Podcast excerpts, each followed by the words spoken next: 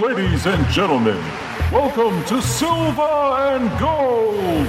Coming to the ring from parts unknown a combined weight of 853 pounds, Piccolo and Dr. Zom.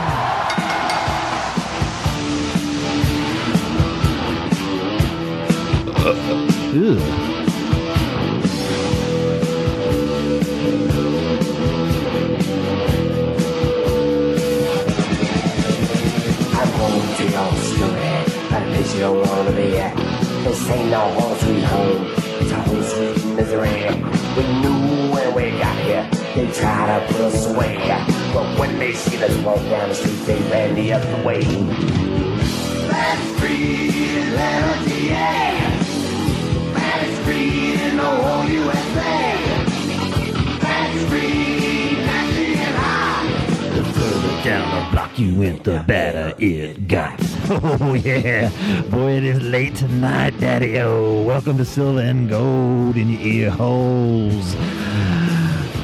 I'm the loaf. He is Doctor Zom. Hey, What's up?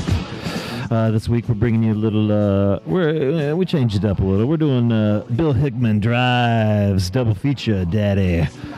Some Hickey and Boggs uh, from 1972. My favorite baseball player growing up was Wade Boggs.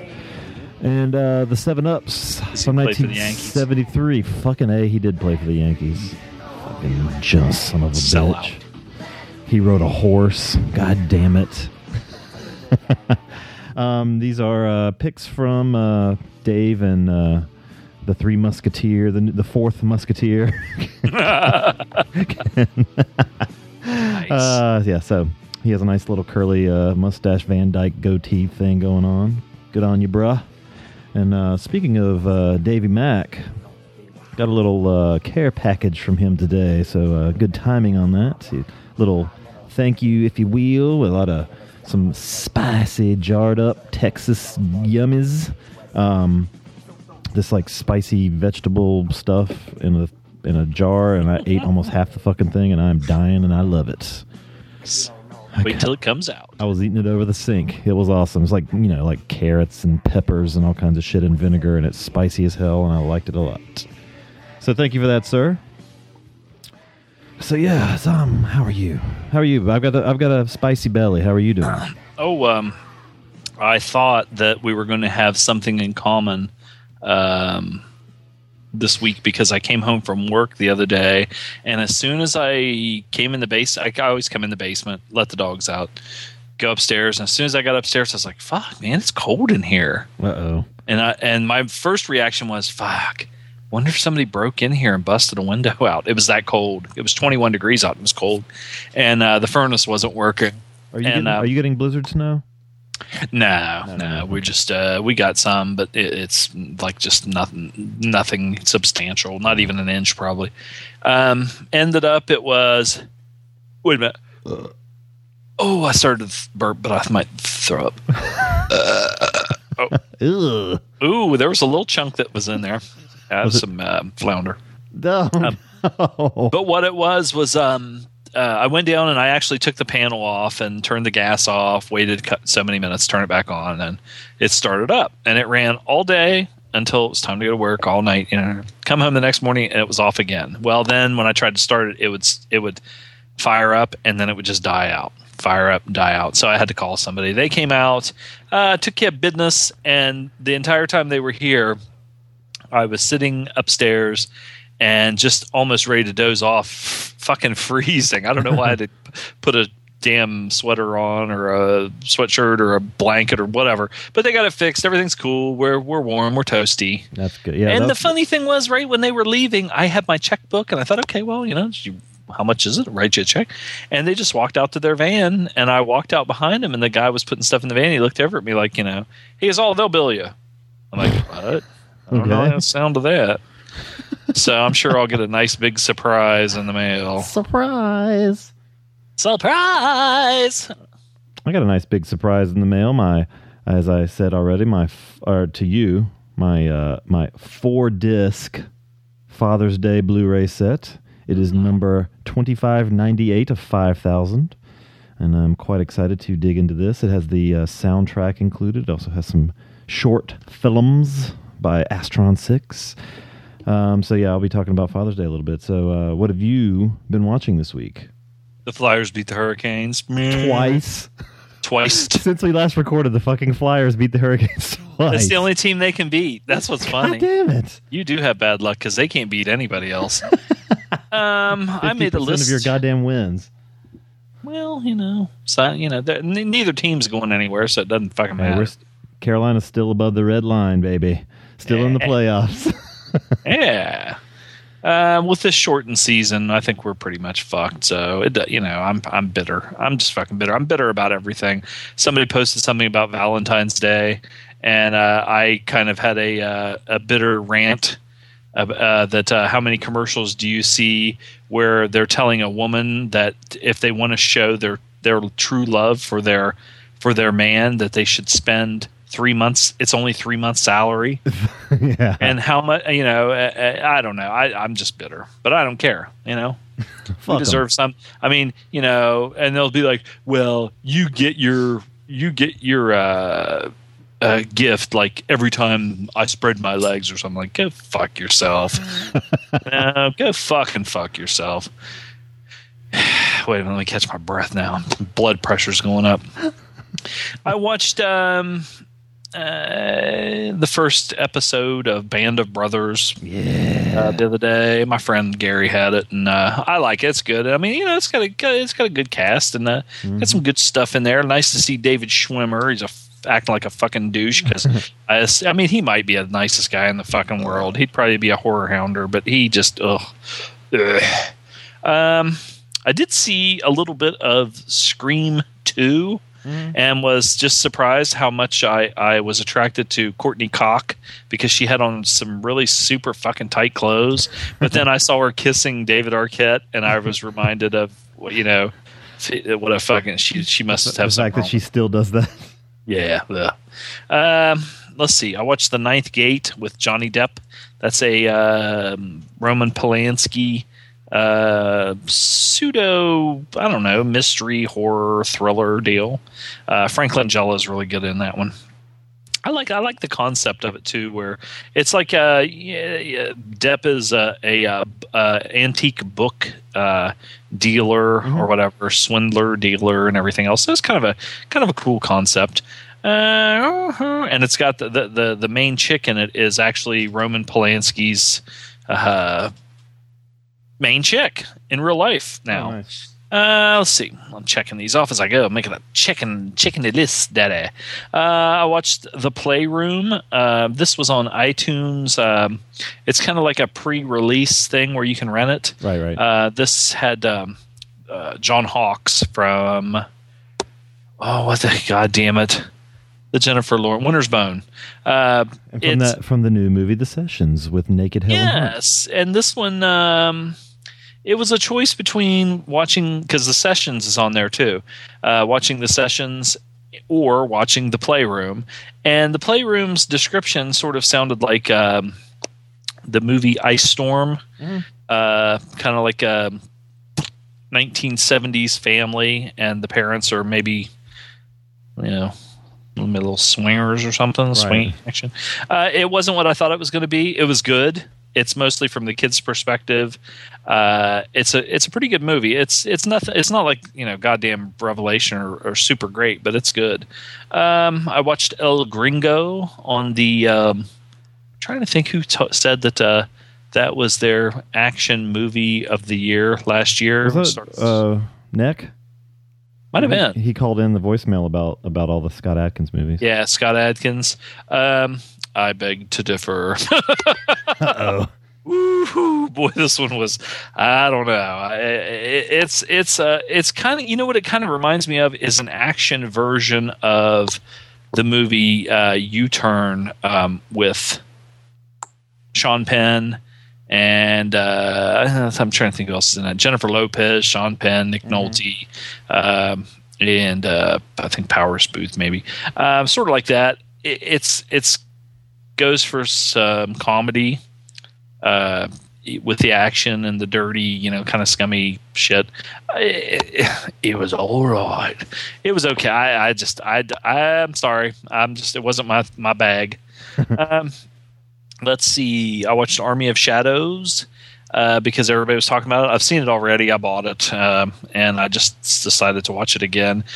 This movie's fucking awesome. It's it's really good. It's it's uh, you know just the just a fucking good movie. Have, you, should watch it. I know I need to. I when I I've got a little list going for stuff I'm going to watch when I finally finish my my 2012s.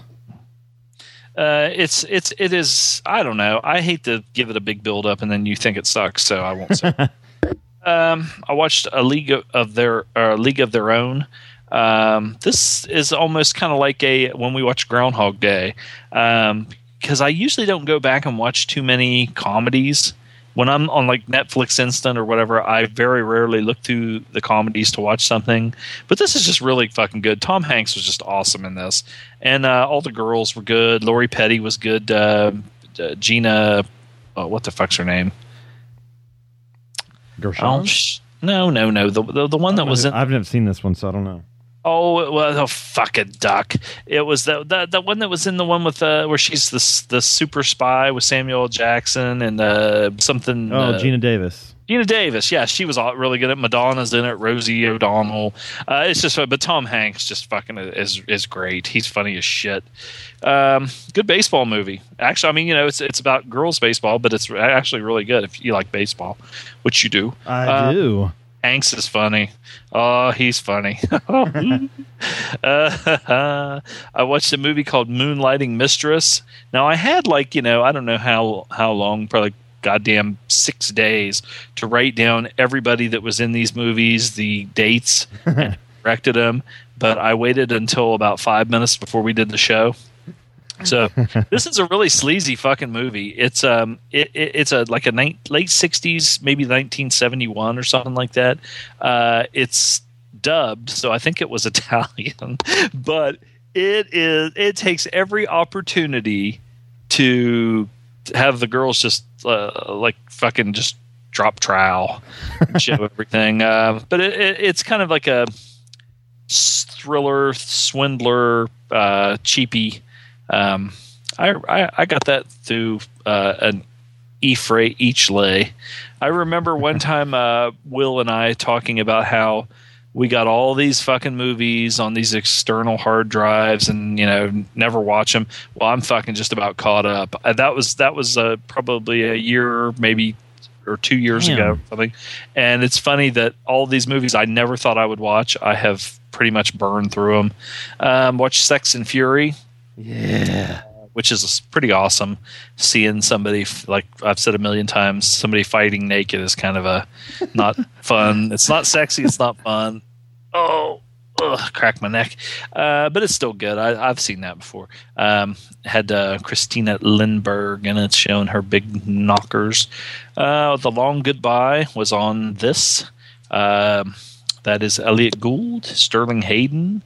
Uh, it's a good movie. Good movie. Philip Marlowe. Uh, not your average um, uh, PI Gum, gumshoe. gumshoe. Um, but yeah, Elliott Gould, you know, he's he's really good at it. And you get to see uh, probably the first screen appearance of Arnold Schwarzenegger, very young, uh, and he has a mustache. Uh, let's see. I watched a movie called Dead Cert with J- uh, Dame Judi Dench. Uh, this was on this. I think it was probably on after The Long Goodbye, and uh, it's about horse racing uh, and fixing, like uh, people uh, kind of um, doping and drugging and fixing horse races and uh, conspiracy to cover up shit.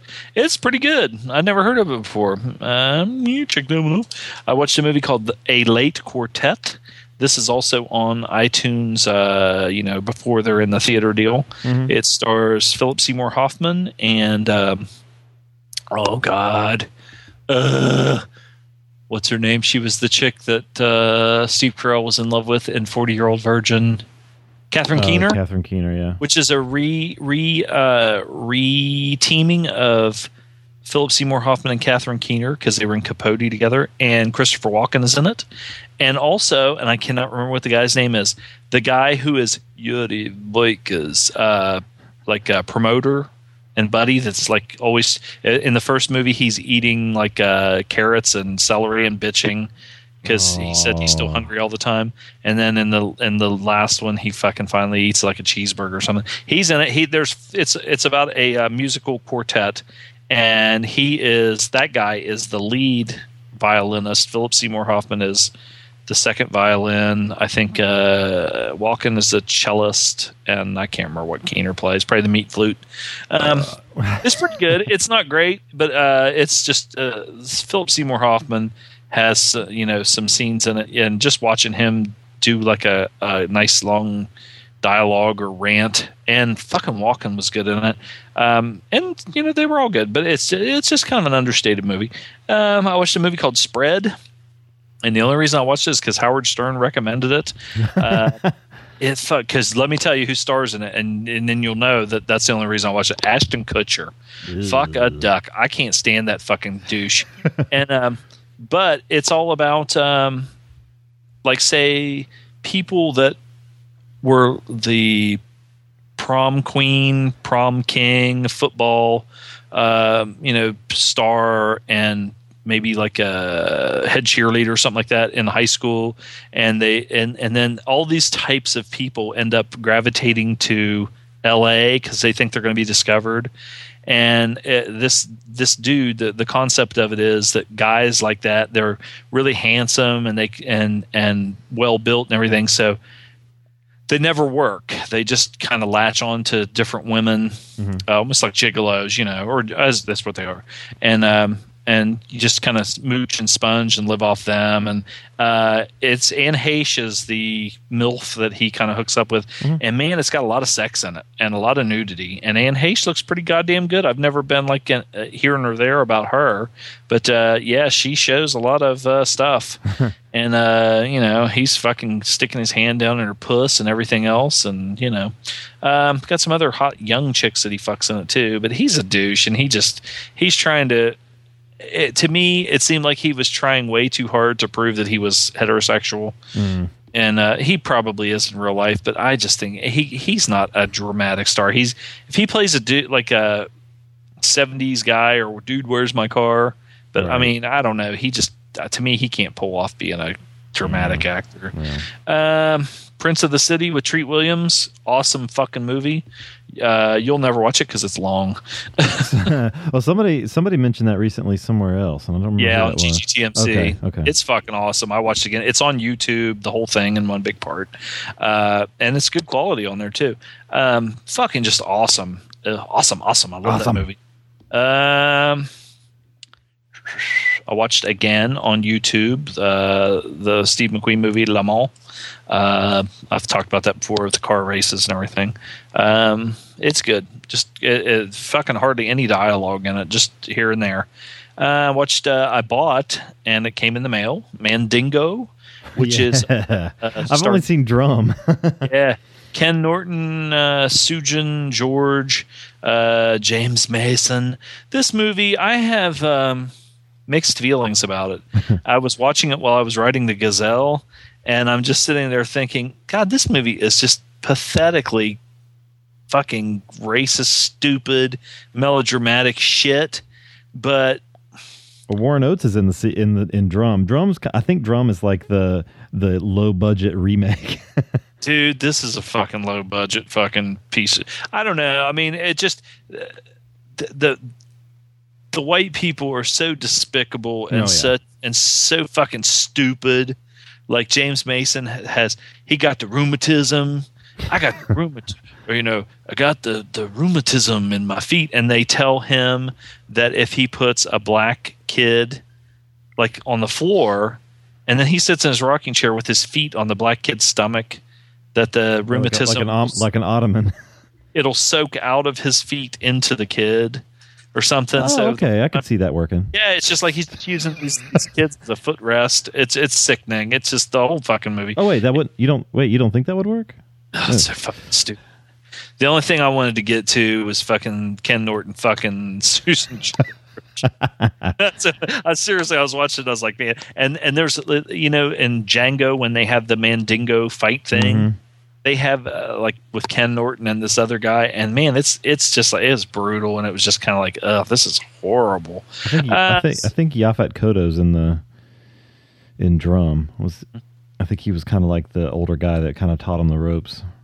I don't It's, it sounds like pretty much the same story, honestly. it's just it just was really i mean it, i know it got a lot of heat uh, for being just ultra racist and Yeah, yeah. and everything and it really was it was just bah.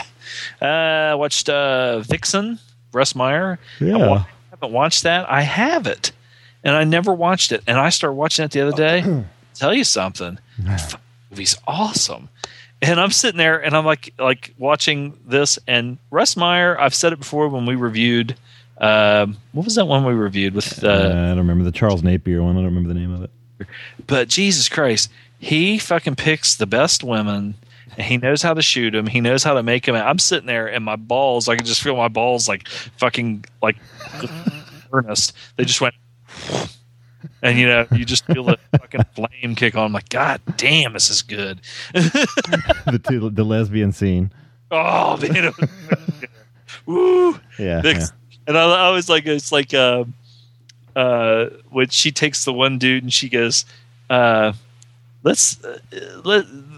The guy says, uh, "I, I'm not catching any fish." The other woman's husband, she says, "Well, I know a hole up around the corner here. Let's go up here." And she takes him up there, and and the other chick starts trying to hit on her husband, and and he's like, "Mrs. So and So, I'm a and a professional." You know, they make the guys such douchebags and then and oh it was just awesome. I fuck that movie was great. I'm putting a i'm i'm actually putting i, I put a check mark beside of it. I'm going to make a big square around it. Vixen. Oh, that check mark has been squared. it's better than fucking porn because i mean even though they don't actually show like it's just i don't know man. Whew, he knew how to shoot it. Uh let's see. I watched that'll be the okay this morning I recorded uh, the Love That Album podcast, and we reviewed um, That'll Be the Day with David Essex uh, and Ringo Starr, and um, its sequel, the movie Stardust. I never heard of either one of these, and um, Morris uh, loved that that album. Uh, recommended them, sent them to me. Goddamn Jesus Christ, probably six months ago, and uh, I finally watched them. Uh, and if you want to hear what I have to say about it, uh, he's going to be posting it sometime this week. We recorded this morning, so it'll be coming up. Uh, and check those movies out, man. They're they're they're worth a watch. And if you like music, I, I actually told him when we were recording, you know, that I know you like music and and this and that. It's a, it's a good movie to watch. Cool. Or two movies. I'm sorry, uh, and it's got some um, some sex in it. yeah. Both of them. I watched, uh, started watching this morning, and I didn't. I haven't finished it yet. The The Tall Man with Jessica Biel on Netflix Instant. It's been around. People have been talking about it online. So I thought, and they always say it's not what you think or not what they thought it would be. So I put it in. I'm gonna have to finish that one. Uh, maybe once once we get off here. Yeah.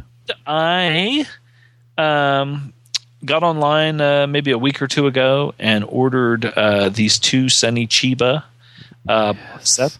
One of them is the Street Fighter, uh, uh, Street Fighter, Return of the Street Fighter, and Street was it Street Fighter's Revenge or the last? Fighter's Revenge. Then there's like Sister Street Fighter, and there's a second one, Sister. I think he appears in those too.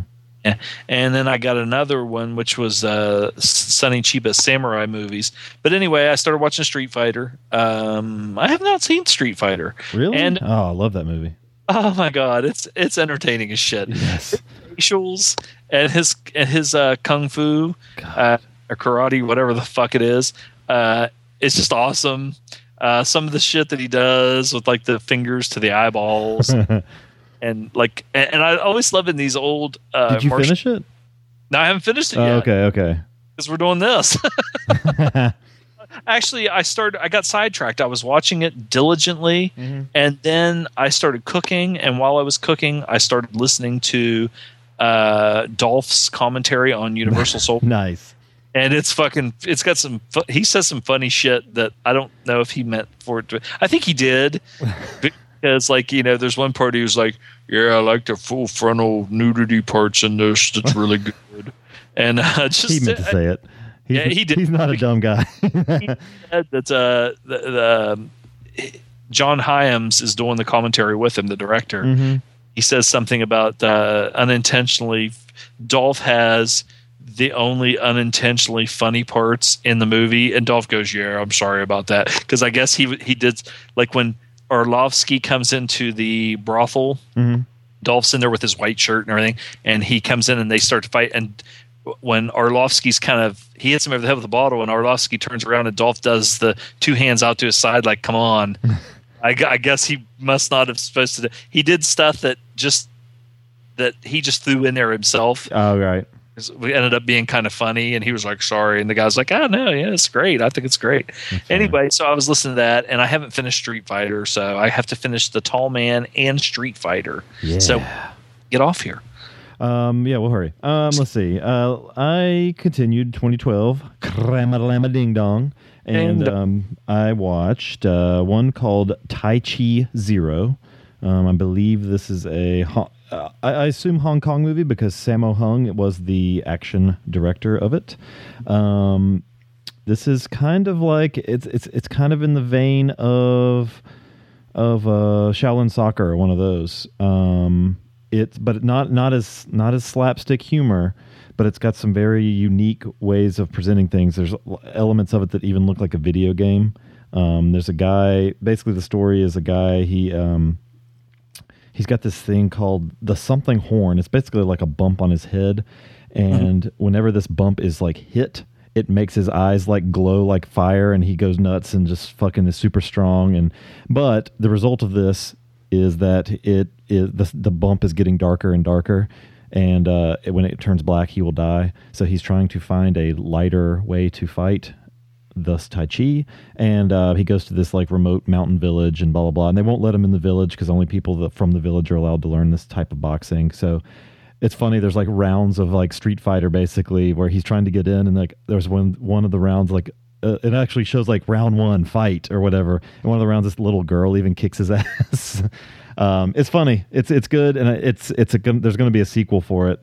Um, so it's uh it's it's kind of like there's like steampunk stuff mixed in there too. So there's like uh, you know gi- these giant like steam powered machines and stuff like that, and it's it's it was entertaining. I liked it.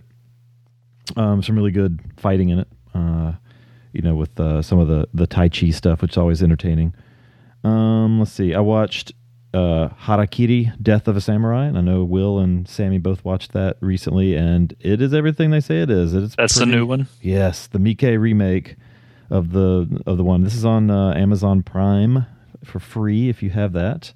Um, Do you have to pay for Amazon Prime? yeah, it's an eighty dollar a year thing where you get like free shipping on Amazon and you get their video service. Ah, I see. Because I was going to say you said for free, but then you have to pay for it. So right. Well, yeah, if you bought the, it, I have Amazon Prime, and then when you have it, you get to watch. They have they put they put certain videos on Prime for free, and this is one of them. When my wife and I have been watching the sh- the, the show Fringe on Amazon Prime because the whole show's on free there. So, um, this is, uh, it, I mean, this is one of the best movies I've seen in a while. It's fucking great. Um, I didn't recognize any of the actors, but uh, I'm not, you know, I'm not well versed in, uh, especially now, now present day modern. I mean, present day Asian cinema. So, but this is this is awesome. This is really good, and it's not, it's not the samurai movie I thought. Uh, go, you know, when you like with Thirteen Assassins, like that was there was nobody from Kentucky in it. right. Well, no, when I say that, when I say it's not like a, yeah, yeah. Um, that, that one finally caught up to you. that one took a second. the um, you know, with Thirteen Assassins, it's like the last forty minutes is all one Yeah. big fight scene. There's not a lot of fight scenes at all in this. It's all kind of like the story building up, and it's really good. It's it's it's it's really good. I promise. All right. Um, another one that caught me by surprise um, is one that um, I saw the trailer for. So when initially I saw this movie uh, coming out with the cast, I thought it looked pretty awesome. It's also directed by. I'll read some of the cast here. Michael Pitt is in it, kind of. Sam Rockwell, Colin Farrell, Christopher Walken, Um, Harry Dean Stanton is in it. Well, how the Uh, fuck did I not say it? Because I watched Harrelson? that too, and it's not on my. Oh, I went by it after El Gringo.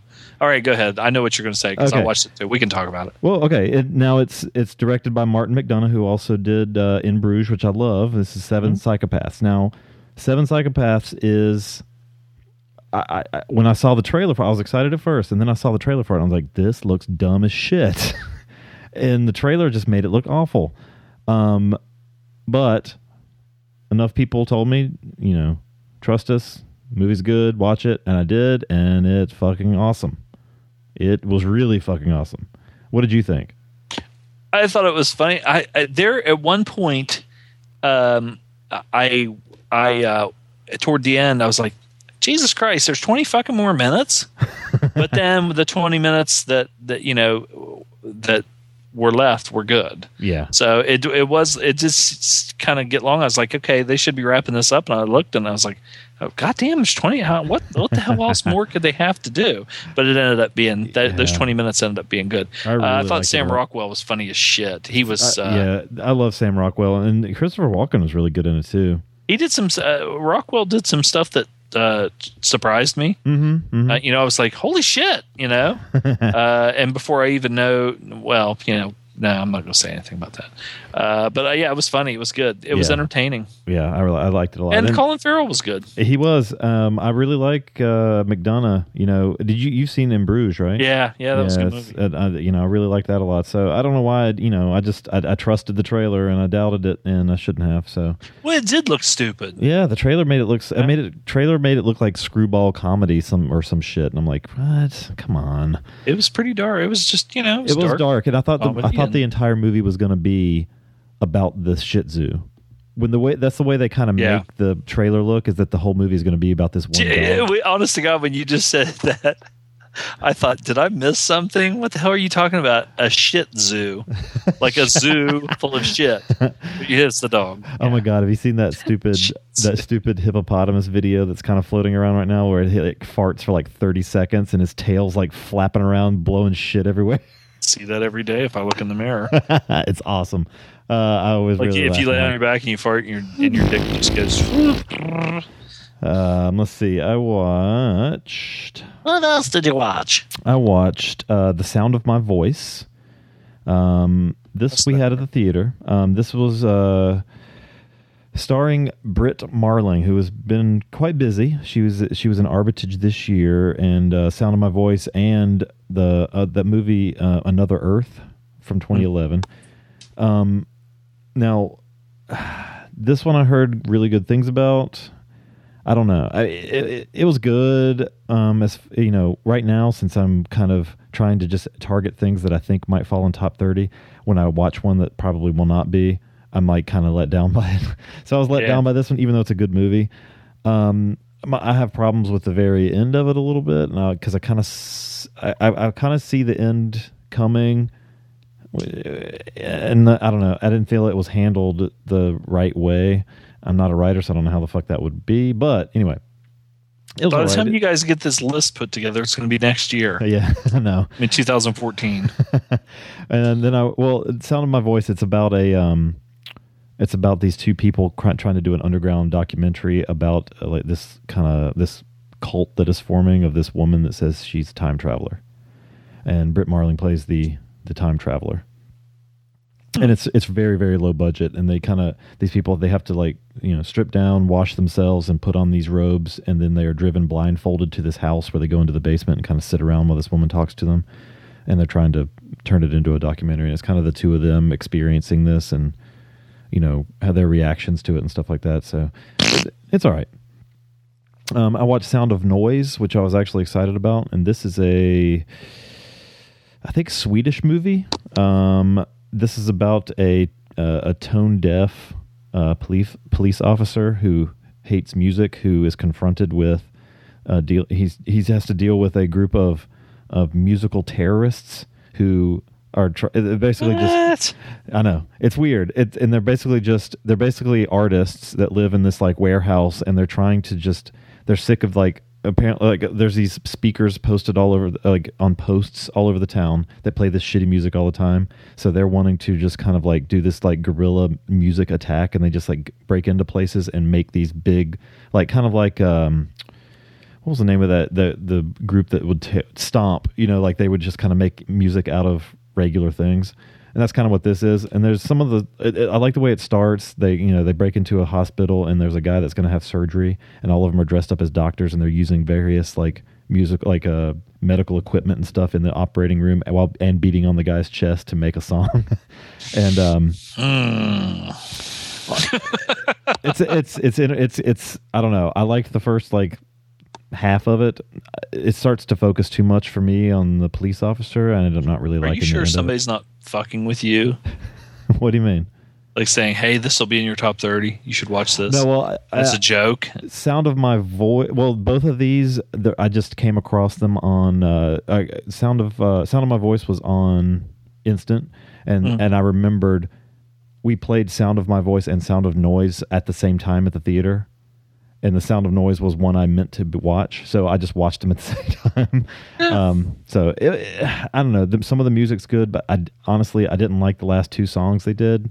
And when the hook of your mu- movie is your, you know, you have some cool songs like percussion songs. That, Yeah. eh. Um, I watched uh, another one on Instant. Jeff, who lives at home. Sammy watched this one a couple weeks ago. oh yeah, I think I saw that. Well, who- uh, well that was um, Jason Segel, Ed Helm, Susan Sarandon. yeah, yeah, yeah, yeah. Uh, really good, really good. I liked it a lot. Uh, Jason Segel is is I like how they always call him Sasquatch and stuff. Um, Ed Helms is not his normal kind of underdog, goofy character. He's actually kind of a douchebag in this one, which is kind of funny. And I like Susan Sarandon a lot. Um, she was really good.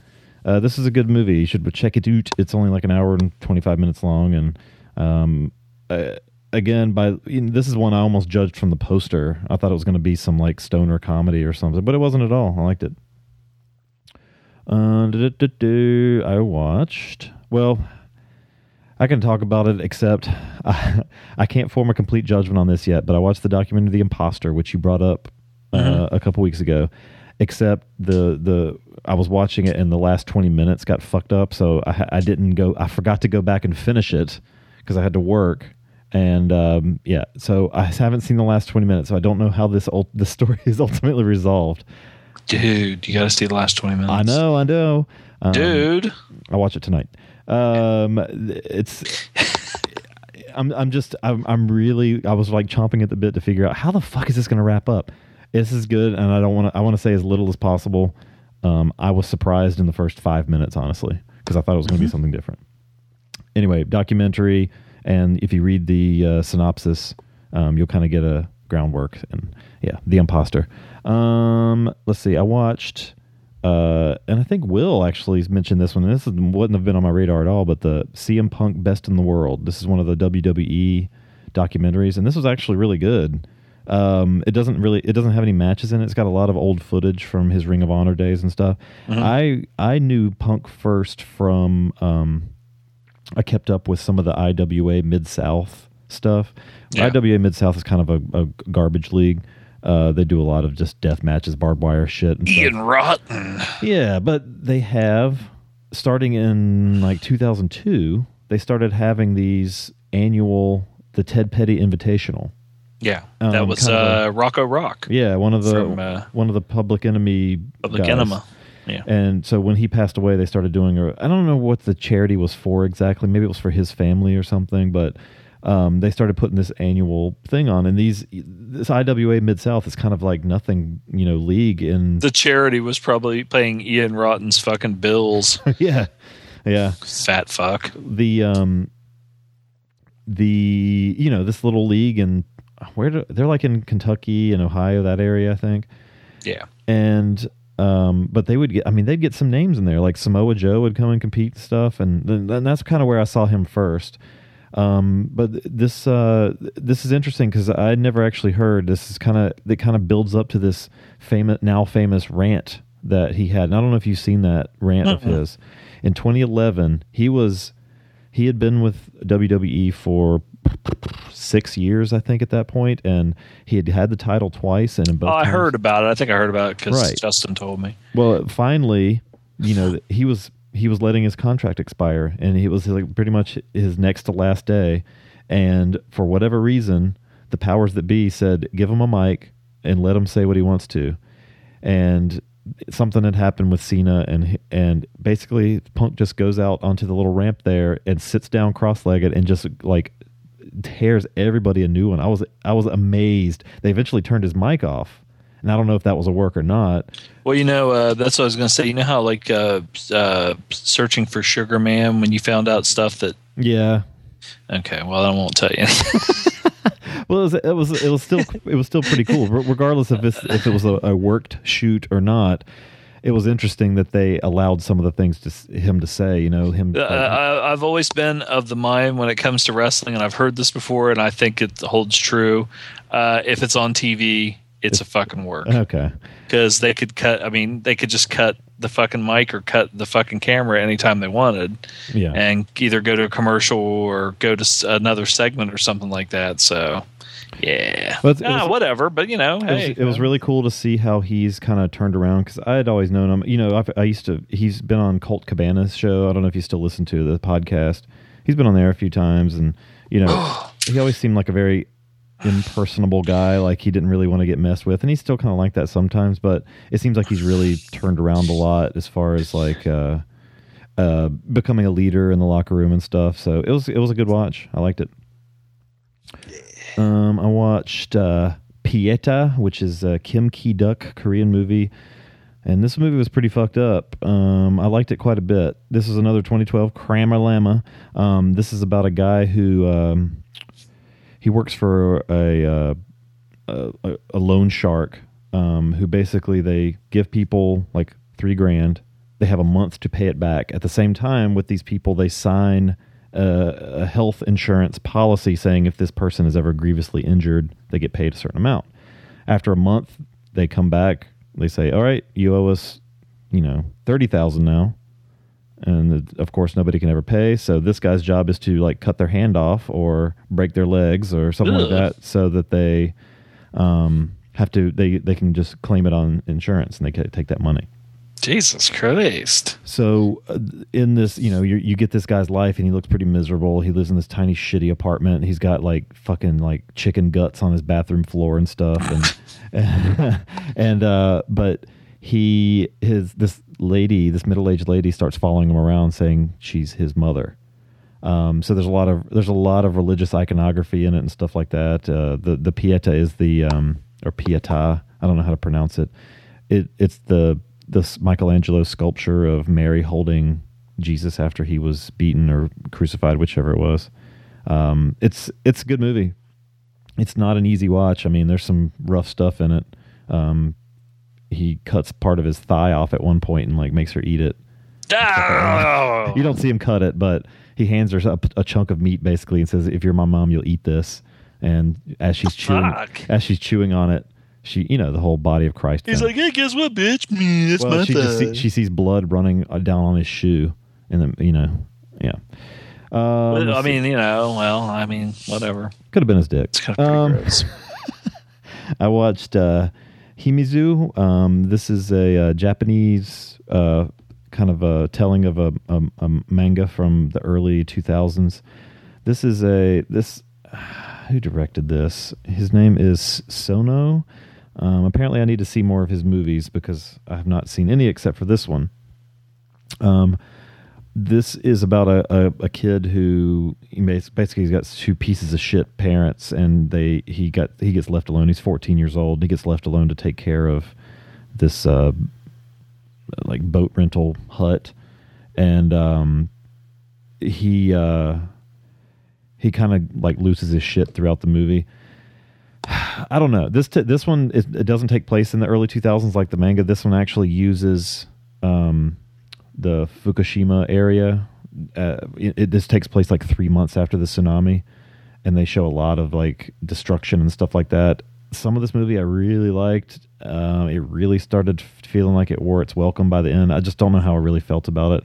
I like the ultimate message of it and we kind of had a, a positive message, which I believe he's not really known for. Sono's not really known for. He's kind of a a beat poet or something like that, but he does these films that are Well, one of them, this uh, one that everybody's telling me to watch is, oh, what's the name of it? It's it, it's basically it's love something, and it's like it's like four hours long or something like that. So he makes. Yeah, I can see you sitting through that. Yeah, exactly. Yeah. Um, and the last thing I watched, uh, uh, this one was quite a surprise. Uh, I forgot about it, and I don't remember even remember what made me. You know what it was? Somebody posted a a picture of the poster from some look one of those new. Uh, it looks like a biker, like a real tr- like trashy biker movie, Huh? and um, but it met, it reminded me the poster looked like the film Father's Day, which I'd wanted to see last year, and I completely forgot about it. So I I checked that out, and this movie is it's a ten thousand dollar budget. Um, it and it's fucking awesome. It's I was really shocked. There's some. I mean, it is one of the gorier movies I've seen in a while. the main guy is very Canadian. He drinks maple syrup and has an eye patch, and like, it's it's it's fun. I liked it a lot, and it, the, by the end of the movie, it just gets absurd. Um, this the group that did it, Astron Six. I don't know if this is one person or a group of people, but they have some like the way the movie is presented is like you're watching a late night television. So it shows like the you know tonight on the late night blah blah blah, and it shows the lineup of the movies coming, and it it pauses in the middle of the movie for a commercial for what's coming up next, and I, I liked it. It was really good. Um, yeah, You so have the- been gushing over it. I have. I was. I, I'm shocked at how how much fun I had with it. Um, and I bought the four discs, the four disc Troma set. So yeah, good stuff. What does fun mean? I don't. When know. people talk about movies being fun, what does that mean? I don't think movies can really be fun. So I really shouldn't have said that at all. Yes, you're just being silly now. And that was uh, that was all I watched. So I'm I'm about wrapped up with the 2012, and I'm thinking about releasing some uh, doing some bonus shows. I know you're not really into it, but um, you, you're going to get back after all this is over. You can get back to watching your two or three movies a fucking week. yeah, yeah, yeah, yeah, pretty much. You've been you've been churning them out, man. You've been inspired. I have. I've watched. Let's see. Somebody lit a fire under your ass. A wildfire. Um, what have I? Well, how many have I watched? I th- I know I've hit over 50 already this year. God damn. Um, let's see. I am up to. I and I, so I've been rating my movies. I'm at least to. Maybe I'm up. To, I may be up to 60. 60 movies for the year. So I watched 50 in January alone, which is pretty nuts. Because that was that one week I watched like 23 movies. So, Jesus Cristo. Jesus Cristo. Uh, let's take a break. And do you have a preference what we sh- which we cover first? I don't care. Why don't we do notes. Hickey and Boggs first because Hickman hardly drives in it. So let's let's take a break and come back and What's do up with that, Gordon Soley? some Come I, out here. some I Spy Part Two. Magnificent bastard. Now you gonna come out here. You ain't gonna say two fucking words. Not even drive a goddamn car. That's about it. Uh, let's take a break and come back and do Hickey and Boggs. We'll be oh, right fuck. back. Yeah.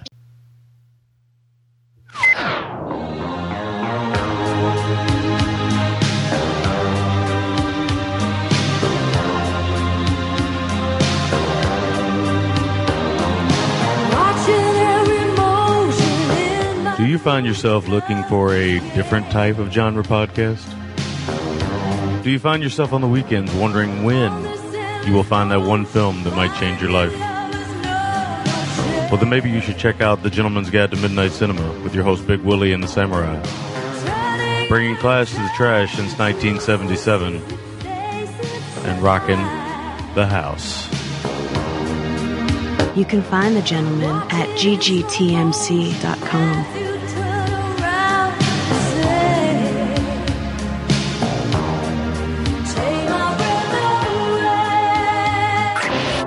class to the trash.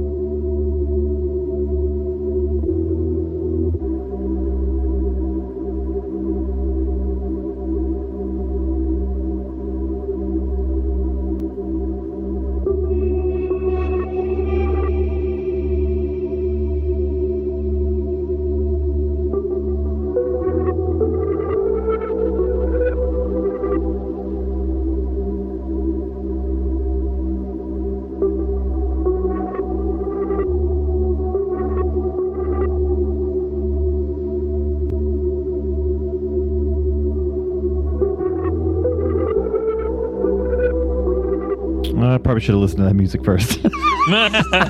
yeah, it's like, come on, what the fuck? Let's, let's fast forward. I, I didn't listen to this, so I don't even know if it changes at all. Let's see. Here. Oh shit! I missed the good part. We can dance if we want to. This is uh, Death in Vegas, Your Loft. This is Liam's uh, pick for the week. Liam. Liam right. Neeson fucking picked one. I know, man. So, he has a specific set of skills. He doesn't have much to do after Taken Two flopped. Uh, let's see. Except use his big old hog to fuck ladies. Uh, our first film, uh, nothing says uh, 70s noirish PI film like uh, this song. So, Hickey and Boggs, 1972.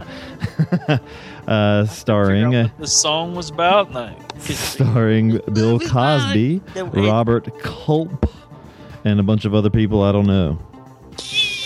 Rosalind Cash. Do I know her? She played Naona. She was in the Omega Man. Oh yeah, I remember her. She, died when was. she was uh, 56. yeah. Oh, Isabel Sanford. God damn, I knew that was her. She looked so young. Wait, we're moving on. Ah! I know. I was like, was that Isabel? And I was like, no, it couldn't have been. Because I, I watched The Jeffersons like crazy, but man, she really changed look, her look a lot Would you, between. would you have tapped that when she was young? Uh, probably.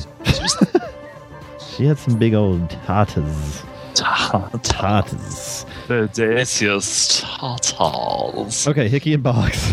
I'm not talking about Isabel Sanford's tits. Only on and Gold. George Jefferson's little back afro. That thing was awesome. I loved Eh. that show a I like lot. when he would dance God, with the moves. so good. I Um, saw Mr. Bentley in a movie. I did see Mr. Bentley in a movie. It was he was in fucking Mandingo. what a dick. He was a fucking slave trader too. all right, so uh, z- uh, z- the once you he introduce shouldn't even have movie- let him on the Jeffersons after that movie. You want to you want to synopsize? Oh well, shit. oh shit, it's a big one. Have fun. Okay, I'm gonna read this synopsis. Jesus Christ! Well, you know what? Okay, what I was looking at and reading when you said do you want a synopsis, Yeah. uh, synopsize this, and I and I uh, thought, oh shit, I better back out and get to the synopsis. It was the fucking synopsis. um, You want to try? Hickey, and Frank Boggs are tired, broke, alcoholic detectives approached by a lawyer to find his girlfriend who has gone missing. That's good enough. Yeah. Um, I'm reading that. There's a goddamn uh, what you call it, a paragraph or something there. Yeah, that thing. I, I don't know. I haven't read it. I don't know if that summarizes the whole movie or not. So anyway, like I said, starring uh, Bill Cosby and Robert Culp. Now, I never watched I Spy. Did you? I watched it. Yeah. Okay. We were- I was I was on yeah when I was really young. Was I Spy a comedy? I've never watched it was it had it was a light-hearted kind of a it wasn't a straight out comedy. I mean, Okay. it was an a- action action like detective spy kind of a thing. But it wasn't. Uh, it wasn't like that goddamn remake I Spy with what Eddie Murphy and. Oh no. and fucking douchebag. Well, this was directed by uh, Robert Culp and who plays Frank Boggs, uh, not Wade Boggs, and um, written by a Mr. Walter Hill. Um, this appears to be Walter Hill's first movie, movie written. So, um, I was like, so uh, yeah, uh, Walter Hill, got to be okay, right? Um, now, now you, you're laughing. Uh, I'll go ahead and say I did like this movie. So I, I thought. it No, was, the dog was licking my toe. oh, okay. Um, with your ripped toenail. The um, oh, oh, was God, that that- not awful? Why God, did I post like that? shit. And then I couldn't even look at it myself. no, it was it was really odd. And I was saying that's why I asked if you had seen the the uh, I Spy because I've never seen Cosby like this before. Yeah, the I Spy was nothing like this. Okay, I mean he smokes these like cigarillo cigars through the whole movie. He Um, practically deep throats and chews on them. yeah, he you know? chews on them like crazy. Uh oh, that was stuff that's gonna stink. I heard that. Ugh, God, the fucking spicy vegetables attack. Yeah, Um, that's that Texas. Uh, he's very yeah. That was Ah, like the bouquet. Um, Isn't it it's weird how people love the smell of their own farts? Everybody just- likes their own brand. If yeah, I smelled the like the smell of somebody else's. if I smelled the exact same smell come out of somebody, I would be like, "Oh, what did you do? Uh, did you shit in your pants?" Um, no, I mean Cosby's serious in this. He's, uh, you know, smoking through the whole thing. He even calls women bitches a few times. I was like, "God, "Who is this?" Oz. No, I don't think I'd ever seen him outside of a comedy before this. Honestly, I can't think of anything. Like I said, I hadn't seen I Spy, which you said that was even lighthearted, but I mean, the only things I'd seen him in are his sitcoms and like his stand up and stuff. So um, it was it was quite a, a shock for me. Um, now, you know, the bread pudding pops, bitch. we're gonna get this bitch. Um, it's pudding pops. uh, you might want to stick to uh, Wildfire. Um, yeah. Celebrate pudding pops. There you Me go. and Phil Hickerson gonna go down beat up on Jerry Lawler. now we got some Bill Hickman. And uh yeah. Okay, so he says uh, Bill Hickman comes in. He says, "Monty, I'm taking the GTO. It's special." And I'm like, "Ooh, I think I know where this is going." And then he just kind of like cruises down to a, a hotel. Well, And- it's like it's like um, after you watched I Spy, this movie was like a contradiction. I, I, I wonder if Culp didn't say, "Okay, uh, we did I Spy for three years, and it was pretty successful. Uh, uh, let's people are going to expect it to be like I Spy, so let's do everything the exact opposite." and we're going to have Bill Hickman in it, and he's known for French Connection and Seven Well, I don't- Ups. I don't. Uh, that, none of those. Those had not been made by this point. God damn it! The there This goes my 72, fear. yeah. Out the fucking window, baby. Now, Bill Hickman worked in. I, I know he worked in like westerns and stuff like that. But like I said, I'm not. I don't know a lot about the guy, and we went ahead and made him a magnificent bastard without even watching his fucking movies, and that was a mistake. But um, we corrected it. So you we did correct it. He fucked did. He worked in Bullitt, so I guess he was known for driving in that. and Um, French Connection. But I was really, you know, I was kind of hoping he was going to do more like kind of cool driving in this, and uh, yeah, yeah. Um, you see him driving. You do see that. We're sticking to Bill Hickman drives double feature. He drives a helicopter even, which is kind of cool. Yeah, But it, there's not really a lot of like, there's really no exciting driving in this movie at all, unless you count the dude strapping himself into the back of the car and hanging out and firing. a yeah, machine that was gun. kind of uh, that was kind of cool. I like that. yeah. It was ing- ingenious. Mm-hmm. That- that one bad guy was kind of a. I mean, I know he was supposed to be like a lunkhead, just there for the muscle, but boy, he portrayed that part a little bit too well. Just like, uh, fucking, just a dumbass, never said shit. Yeah. You know, Um. there was a lot of people that were near mute in this movie. Yeah. Uh, yeah. uh, as far as like, well, as far as that, because Hickman, I mean, uh, he Hickman never has he has the most lines of any of the like he so so what Hickman is in this movie. Him and these two other guys are, I guess they're the mus- soldiers. yeah, they're the soldiers of these counterfeiters. Um, this is the second uh, L.A. counterfeiting movie we've done recently. Um, but the um, doesn't have William, Willem Dafoe in it, though. it does not at all. and it's hog fucking a twink 12 year old Yeah. twink with a with a fucking corvette stingray We've done a lot of Dafoe movies. Um, the uh, we defer to defoe yeah. Well, um, so yeah, he takes the GTO and nothing really special happens. Now, I, I like the scene that where they I like where they drive. That was kind of cool. Uh, but you know, there's really not a lot of cool driving in the movie. But speaking of driving, I did like the uh, the cars that uh, that Hickey and Boggs drive oh, um, you know, Hickey drives. I mean, Boggs drives this like got to be early '60s, maybe late '50s Thunderbird, and that thing is beat to shit. yeah And um, Bill Cosby's car, Bill, uh, Hickey's car is even worse. I don't know what his car is. But it's this little piece like shit it's like tan box. It's got a big rusty scrape down the side, and he has to open the door through the window because it it doesn't.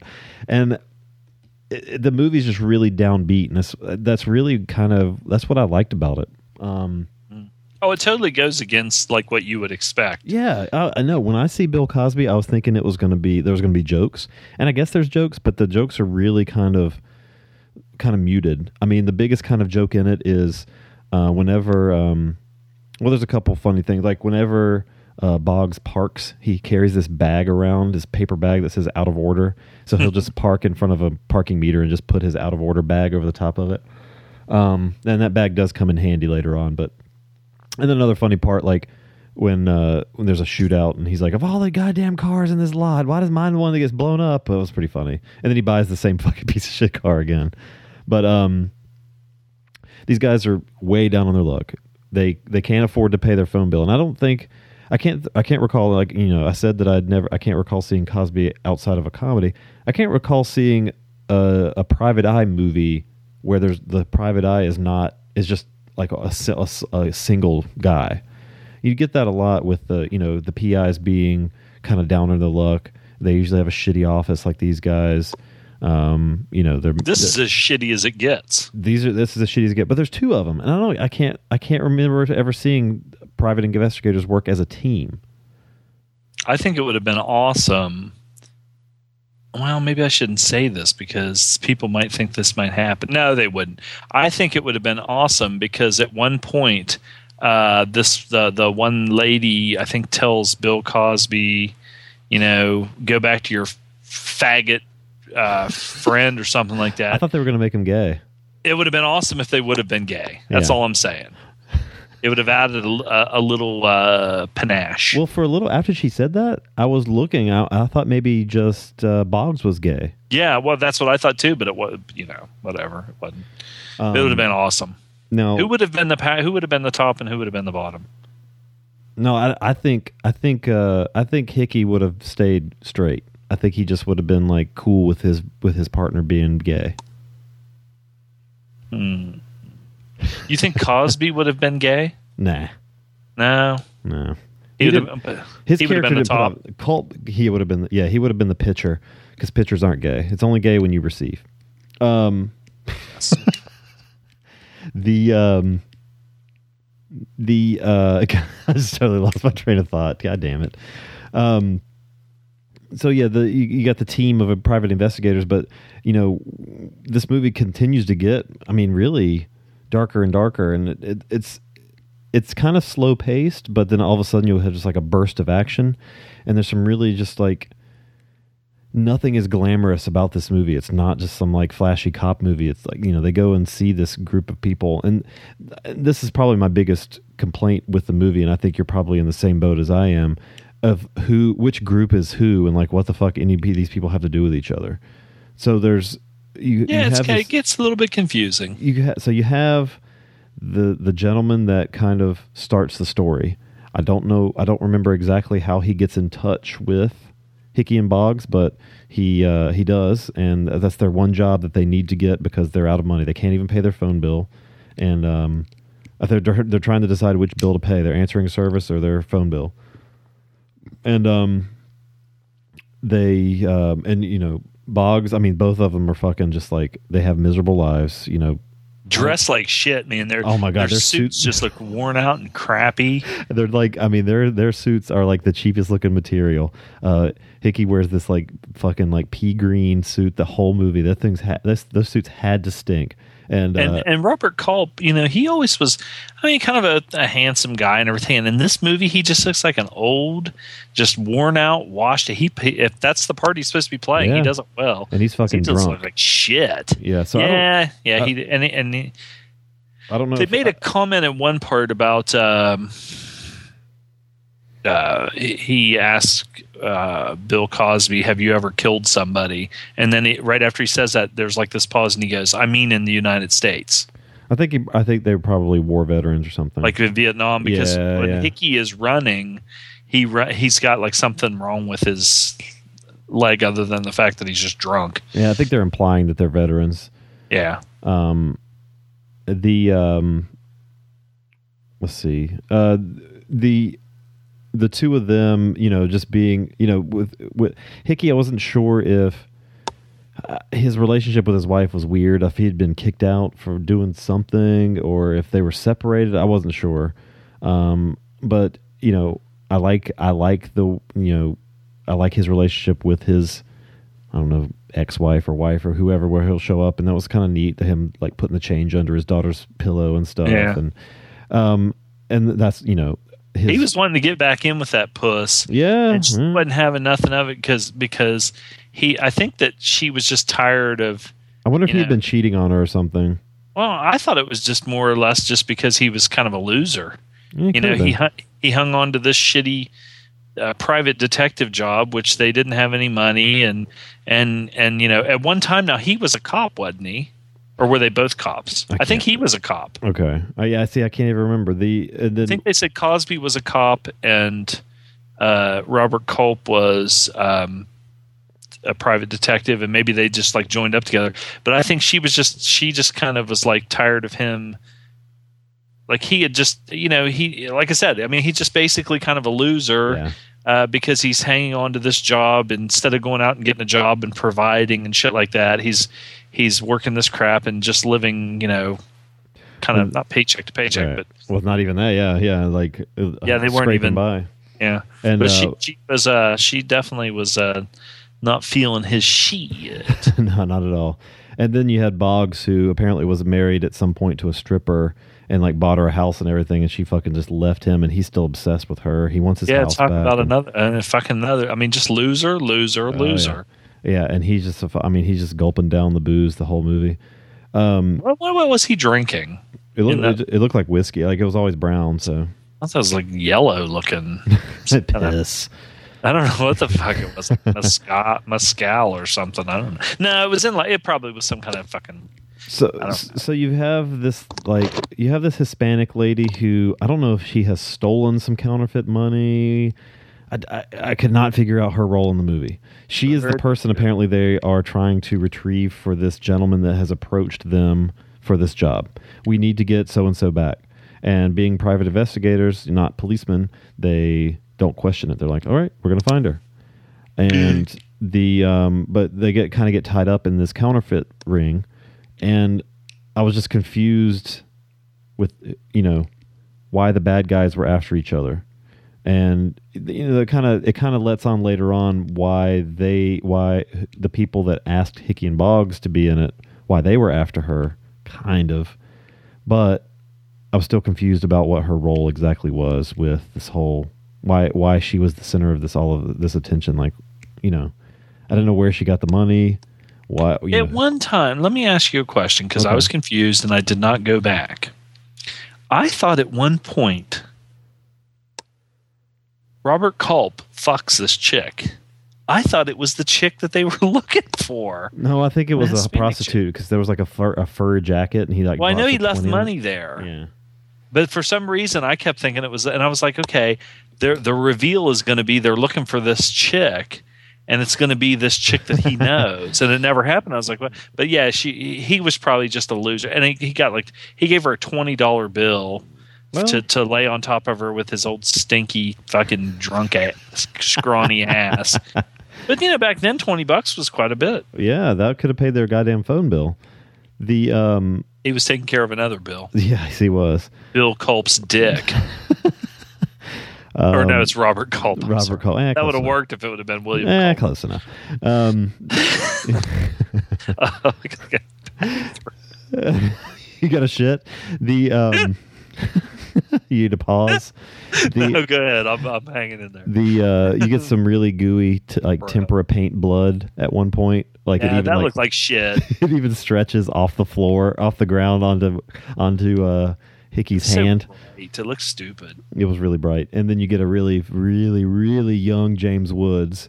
Mm-hmm. Um, this is only his second movie. I looked that up. He was, I mean, he had to have been like twenty five. He was really baby faced. And you got to see him in his tidy whiteys too. Um, yeah, and it- every, Did that throw you off? again, James Woods, tidy whities. What? The um, Your mouth started salivating. You had to go. Oh, but you know, back to the point was of ugly this. even then. Little.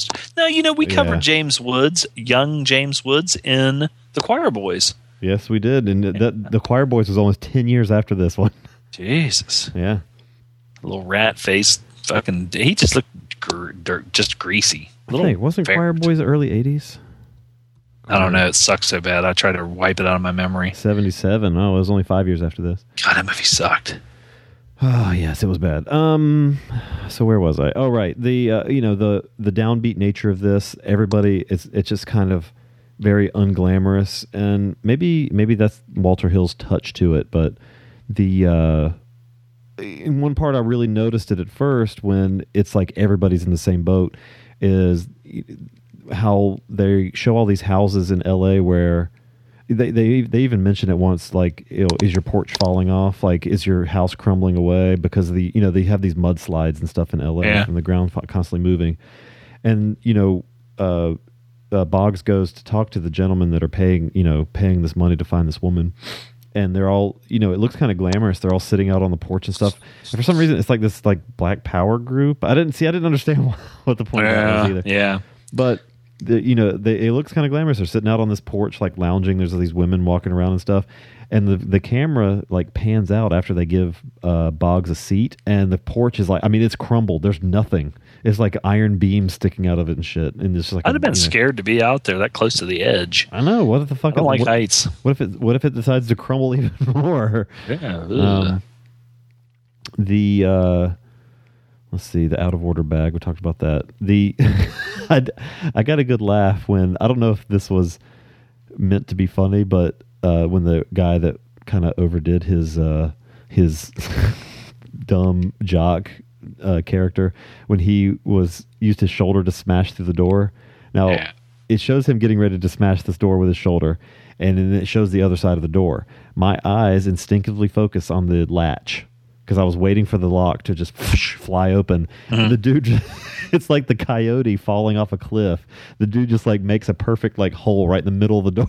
he walks through the door, not like bust the door open, but a big hole right in the middle, which I laughed at. Um, and I don't know if you noticed this. Did you notice there's like every time they would go to a new place, there were these weird noises happening in the background. Like there was, um, they go to the greenhouse at one point, and you hear this like maniacal laughter in the background, like somebody just like like laughing just really loud. and then they go to the they go to that hotel, and the baby's just freaking out, and you never see the baby, you just hear it like somewhere just freaking out. And then when they go to the Rams game, you hear just there's some dude in the background just like ah, like screaming like he's fucking getting his like legs broken or something.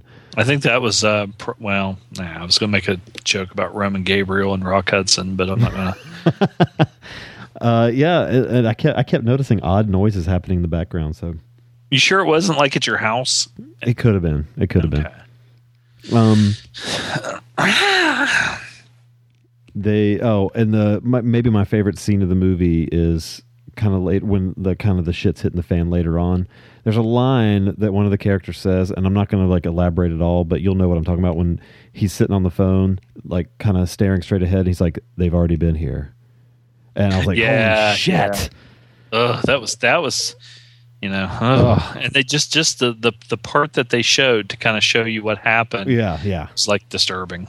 Right, well, I want to I want to hear what you had to th- say about this too.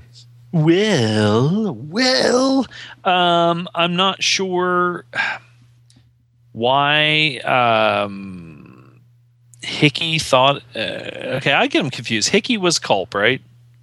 No, Boggs was Culp Boggs. Boggs and, was they, he called, said it's an was- he said it's an. Irish name. So I don't know why um, Boggs thought it was better instead of putting on a shoulder holster and wearing your coat over top of it. It's better to take a giant gun and carry it around in a towel, which looks stupid. he's like, "You gonna wear that thing?" When he like gets on Bill Cosby for putting on a shoulder Yeah. holster. You're gonna wear that thing, and and so th- they both have these two guns that have like fucking eight inch barrels on them, which is not the best gun to have to uh, to carry Draw in a hurry, and he even says later on, he's like, he's like, "I can't hit shit. I need a longer gun."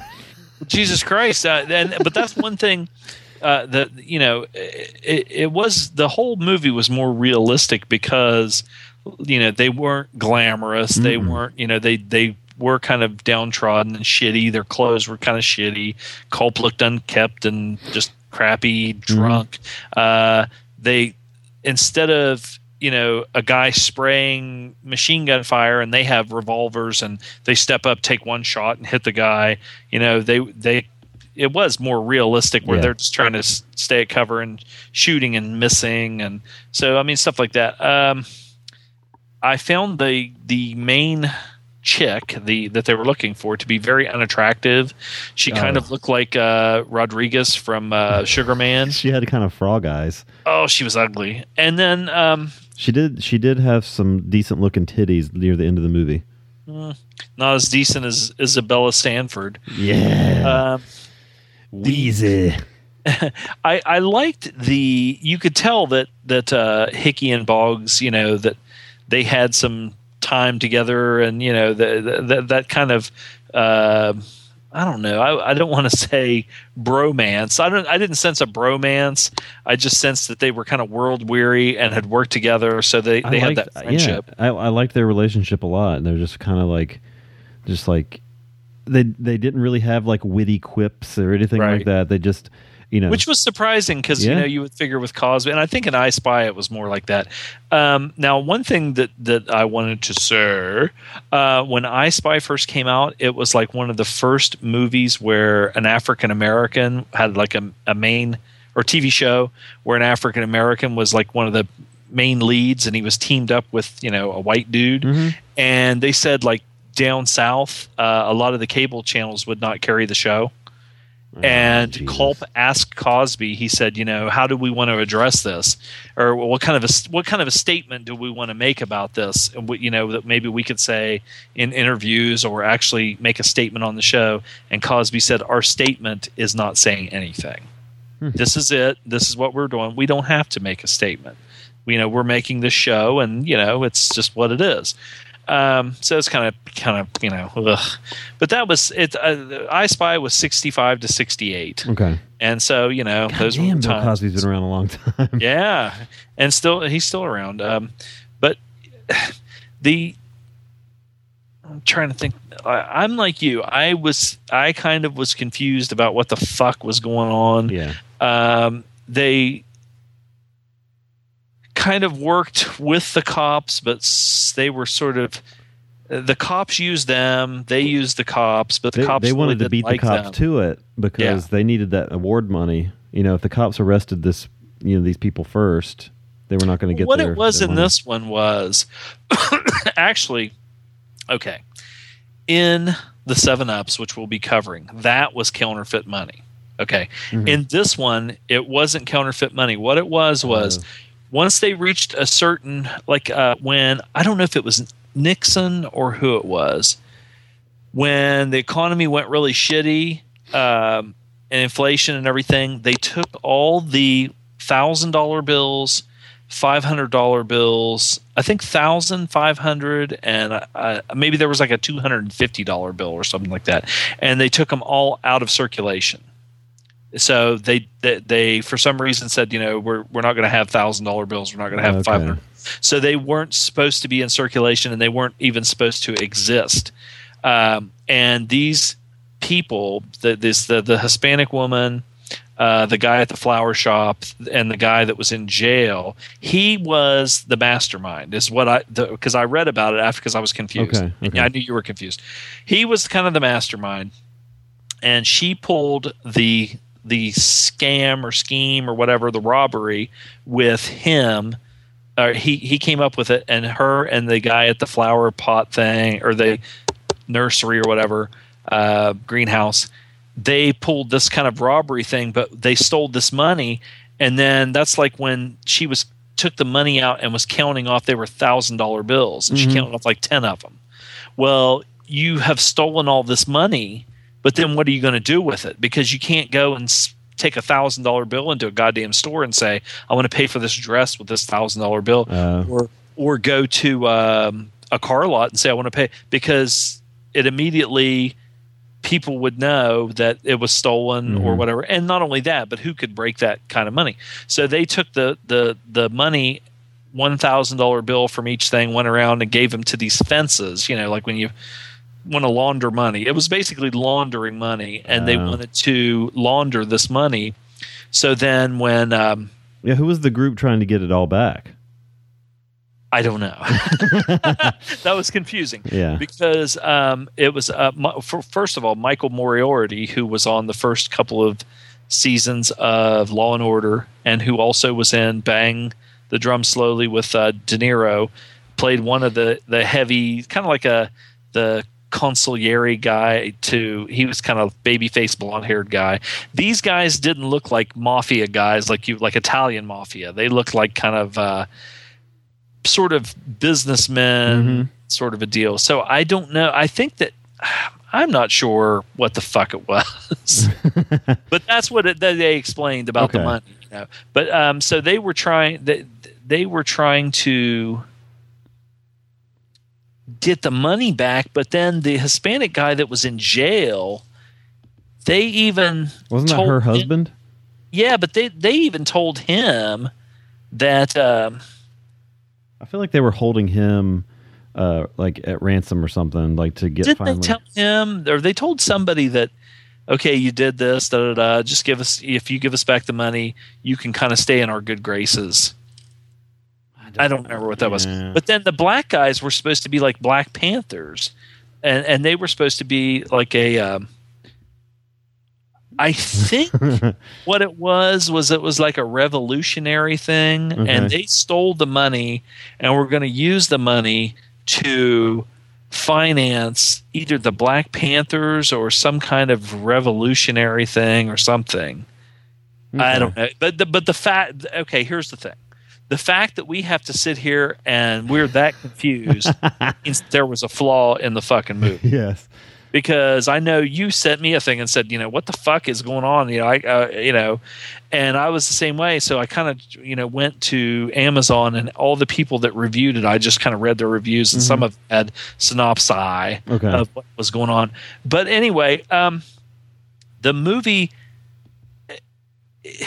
I don't think it's. It, would you consider this a noir? Yeah, definitely. I mean, it's it's it's that time. like a, because it's the it's it's a neo noir, I guess, because Yeah. it takes place during the day and it's in California. You know, like like Chinatown kind of Yeah, yeah. feel. Um, but it's um, except it doesn't take place in the 30s or whatever. But Right. this is this is um.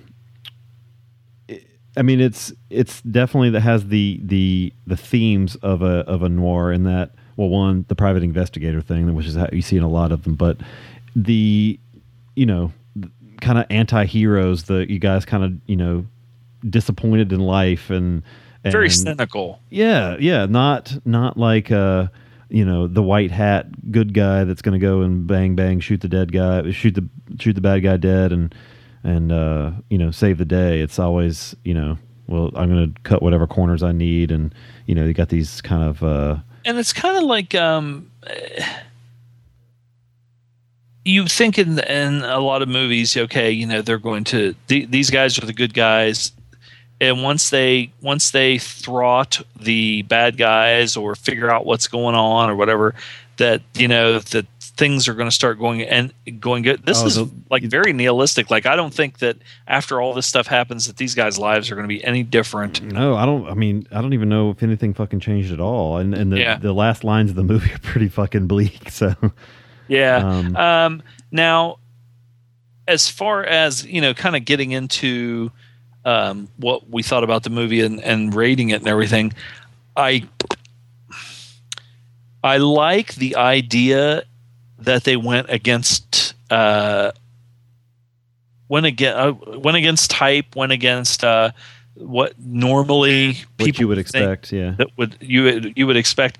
I like the concept of doing that, but the fact that the movie was that confusing and it was very uh, unsatisfying uh, uh, for me because you know nobody really was. I hate to say likable because you don't have to be likable. American Psycho was a good movie, but you know people weren't likable. Yeah. Uh, but it was just unsatisfying. I mean, it was just kind of like here's these you know cynical, down on their luck losers, and you know, I, don't know. I think they worked for me a little better. I, I liked the. I, I mean, maybe not personally. I liked the presentation of the two of them. I thought everybody was good in it. That was uh, kind of a main. I just wish they would have had a little bit. More, let him have a little bit more charisma, at least something. I mean, they were just drag assing around, half dead, and you know. The only time when they weren't was when Cosby was talking to his ex-wife or wife, and she kind of he he would was trying to flirt with her and give her these little smiles and stuff like that, and you know say funny things to try and make her laugh and everything. But the rest of the time, it was just kind of like, well, Jesus Christ, you know, okay, here's sad sack and fuck when his rumply suit and other I kind of liked. sack. I kind of liked Rumply Suit Sad Sack. yeah, I don't know. that It one just- worked for me a little better, but the story itself, you're right. It, it's I don't know. The, it's it, it, gets lost a little bit. By Yeah. A little bit. I mean quite a bit. I mean obviously I thought it was fucking counterfeit money, so I was lost somewhere. The the the, feel of the movie and the kind of like showing everything crumbling worked I think a little better for me. And we can we can just uh, jump right into ratings here, but it wasn't that honestly it was enough to have me enjoy the movie. Um maybe if i watch it again i could kind of get some differences in the in you know how it plays out plot wise um the feel and the performances in the movie were enough for me to still like it. I'd give this uh, uh i'm gonna give it a 6.5 a little bit lower. I mean, it's it's better than average. Mm-hmm. Uh, I had heard of it, but had never seen it. Uh, you know, and um, I know that it's highly thought of because you know we had a couple people that recommended it stuff, and then like I said, reading uh, the reviews that people had posted, but I still, I, I for me, it was better than average but like I said, it was just kind of like you know, okay, is this entertaining? Um, I give it a straight six. Okay. You know, honestly, as I, there were times when I was watching this, I was like, this movie's going to be like a seven point five or an eight, just by just by the way, just because I, I just really liked their how they worked on it with each other, and I thought it was I thought that was pretty cool. By the end of the movie, my being confused, and then honestly having talked about it, it was real. I realized how confused I was more Yeah. confused than I thought. Uh, you know that that brings it down quite a bit. So And now, and Culp, I guess. Well, Walter Hill wrote it. yeah, well, Culp directed it. This was his. I don't know. See, I, I mean, I can't tell whose whose fault it is. yeah. See, I mean, if Culp directed it, to me, it's got. I, I would think it's got to be him. I mean, the story had to have been fleshed out, and I mean, he, the way it. Maybe it's just the way it's shot. It was just kind of. uh and I, and I and I think for me that I would. I feel like I, if I saw this again, I might feel differently. I, I, I might and let's just say this: this is the only uh, movie that Culp directed. He direct he er, you know had his hand in some TV shows, and I know that he well, like I said, he direct he directed uh, like some episodes of I Spy. Okay. But you know, just this is the only thing, and it's weird to me. There has to be some kind of a flaw. Well, I shouldn't say that because I was going to say because the movie kind of has had disappeared nowadays of course because you know we have such access to everything Yeah. uh, you know things surface and we get to watch them but uh, i don't you know when you hear people talking about movies like this and everything this is more like kind of like a cult classic yeah. where people kind of discovered it but it, it kind of disappeared and i think it disappeared for a reason I could. I mean, yeah. Cool. Well, that's our review of Hickey and Boggs. Uh, we're going to take a break and come back and do Seven Ups. We'll be right back. No one would have believed in the first years of the 21st century that Hammer films were being watched from an entertainment standpoint. No one could have dreamed that Amicus films were being scrutinized as someone with a microscope studies creatures that swarm and multiply in a drop of water. Few men even considered the possibility that this era of film still had anything to offer.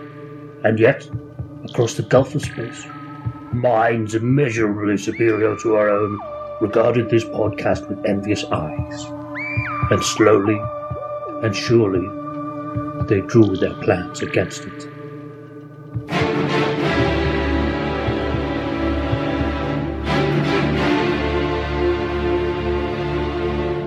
The Hamicus Podcast.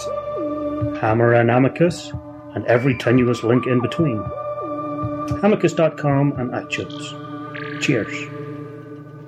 All you ladies pop your pussy like this. Shake your body, don't stop, don't miss.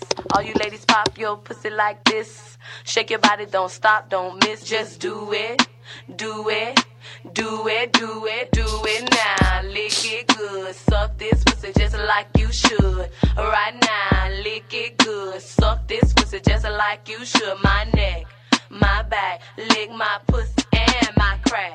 My neck, my back, lick my pussy and my crack.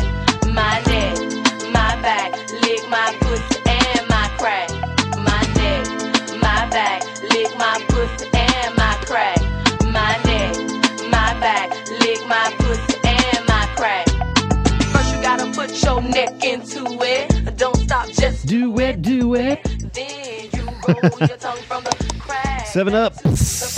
That was Zom's choice. He had a couple, but you know, I didn't want you to steal all the glory, so I can only give you one. And I chose this one instead of Surprised I got Lamb. that one. Lick my pussy and my crack. Me. Big and long, slow fucking to the crack of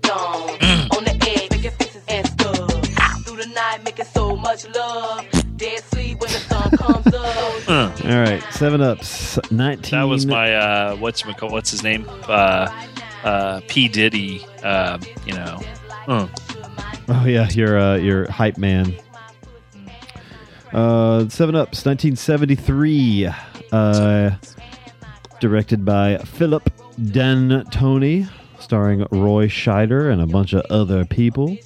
Uh, Richard Lynch, kind of. This is like five years after his his whatever he did, attempted suicide, I guess. himself on fire. Jesus. Um, Maybe he was a Buddhist. Maybe he was protesting something. I don't think so. I think he was high. He was protesting the LSD that he fucking uh, was running coursing through his veins. Jesus. Um, and you know, Bill I'm Hickman, cold. You know what would make me feel less cold right now? a pussy and a crack to lick. Pouring fucking gasoline all over myself and lighting myself on fire. I'm I sure it seemed like a good idea at the time. That was a uh, god damn. Could you imagine?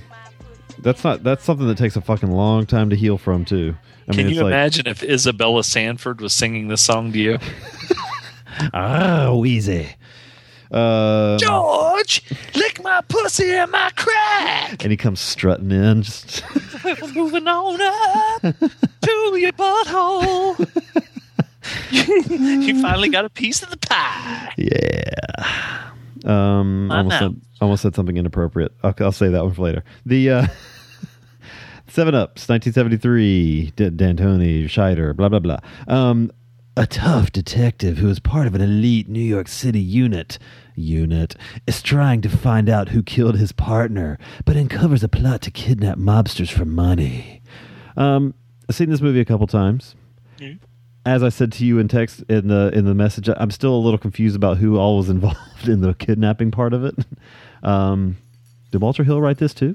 Uh, the um, anyway, this is uh, this is uh, uh, uh, Bill Hickman doing a very very famous driving scene.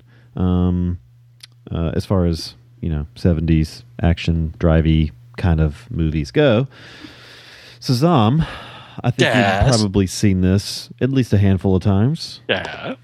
What do you think of the Seven Ups? Well, um, let me tell you about the Seven Ups. Come and listen to a story about it. um, now, there was a guy, and his name was Sonny Grosso. Grosso. And he had a partner named Eddie Egan. And Eddie Egan and Sonny Grosso were immortalized in the movie about their, I guess, part of their life called The French Connection. And Eddie Egan was um, basically Popeye Doyle. Okay. Um, and in that movie, The French Connection, have you seen The French Connection? Oh yeah, yeah. Okay. Roy, uh, uh, Gene Hackman plays Popeye Doyle, and Roy Scheider plays uh, Buddy Russo. Okay. Now, Eddie Egan was Popeye Doyle. Oh, French Um, Connection. I was mistaken. French Connection was a year before Hickey and Boggs. Okay. And Sonny Grosso was the Roy Scheider character. Well, so this movie, in to some people, is considered a um, sequel of some sorts Right. to the French Connection. But basically, it uh, you don't have the Popeye Doyle character. It's following the character of uh, the Sonny Grosso character, the real life guy. I mean, he Uh, even has the same name, Yeah, Buddy. Buddy. Um, so, um, and I think, you know, it's kind of supposed to be sort of, I, as far as I know, it's supposed to be the, the same guy. Um, and I think that, uh, I know that, um, I thought that, uh, Sonny Grosso was like a, uh, a, uh, what do you call it? Like a, an advisor or whatever on this movie. Okay. Um, now, okay, get all that out of the way. You have Roy Scheider, who I fucking think I I love Roy Scheider. You know, he just got that look. He, uh, you know, I guess at one time, and you know, when he was young, he did a little boxing, so he's kind of got the the nose. You could see it in his face that he's kind of Mhm. he has an Amber Lynn face. the porn star from that uh, documentary. His face looks kind of beat up, but it it gives him a lot of character. You know, he really you know he has a certain uh, uh, look that really stands out. He's got a rugged kind of you know cool looking dude. Um, so anyway. Um, in this movie, and I had said that I had watched uh, Prince of the City. Um, th- whether it was the French Connection, this movie, Prince of the City, uh, it's kind of a, they're kind of like a, an elite unit that sort of works uh, on the fringe of everybody else. They Right. they kind of do what they want to do to get the job done or what they have to do, and they get some shit from uh, some of the other cops, like you know, hey, you know, they didn't have a warrant, or they didn't do this, or they didn't do that. Uh, they're not following the rules, but they're going after these, you know, the kind of the big time. Uh, they're not the guys that are going around solving a murder or going around writing fucking speeding tickets or a robbery or something like that. They're going after these high end kind of mafia and drug guys and stuff like that. Um, so, uh, Buddy, uh, who's Roy Scheider, has his little group of seven ups. Uh, that's what the unit's called, and it's uh, their cases. Uh, c- a conviction in their cases is always seven years or up. Right, right. I guess that's how they explain it. Yep. Um, so anyway, now he has uh, a friend uh, from childhood that he went to probably all the way from grade school all the way up. And it's one of those deals where he became a cop and his friend is kind of plugged into the mafia. Mm-hmm. He's actually a, uh, I guess, sort of a low level um, guy in in the mafia. You know, he's he's there, and and you know he moves within. He's a criminal, but he's Roy Scheider's connection, and that's Tony Lo Bianco. And Tony Lo Bianco is, you know, he's always been kind of around. Uh, he was actually in the French Connection. He played, uh, I think, uh, Sal, the the guy that was the the connection. He was the connection to the French. um, and you see some people in this that were in the French Connection too. Um, I think you know, but of course, Bill Hickman was was uh, actually in the French Connection, and there was another guy in there, and I couldn't, I, am not exactly sure what his name was, but uh, um, he was uh, in the part in the French Connection where they're bidding on this these uh, cars at the car auction. The guy that's trying to buy the car that has all the the heroin in it is Mhm, in this movie too. He plays uh, one of the this mafia guy that gets kidnapped son. Uh, but the the the sort of the concept of the movie is somebody's going around kidnapping mafia bosses and holding them for ransom, and then they have kind of like an ingenious way to um, when someone brings the money to to pay them off to to release the mafia guy they have a, a kind of a system set up where um, they tell him okay take this car here and and while the car it's a car wash Yeah, yeah. an automatic car wash and you know and uh, while the th- you know you can't see anything because these big jets are going shh you know uh, uh, spraying the car and everything and these guys step out uh, handcuff the the uh, car handles together, so you can't open the doors, and then they pry open the the trunk and get the money. Right. And then they, they live up to their end of the bargain. They let the guys go, but it, but it's almost like they're they are um, victimizing these criminals. These So, so was this a rival mob doing it, or was it just Well, I like, think what- Well, I think what it was was um, the Tony Lo Bianco character. Um, like I said, he's kind of a low level guy within the mob.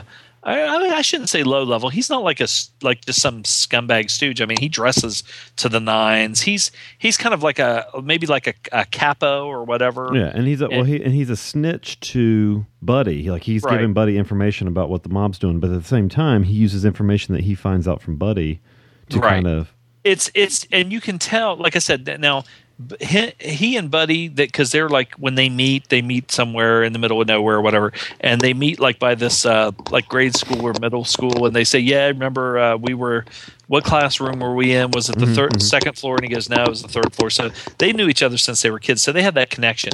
But you can tell when he meets with um, Buddy, and Buddy knows this, and he only give he just kind of tries to they're using each other even though they're friends they're and and they talk about you know their wives and this and that and their kids and everything.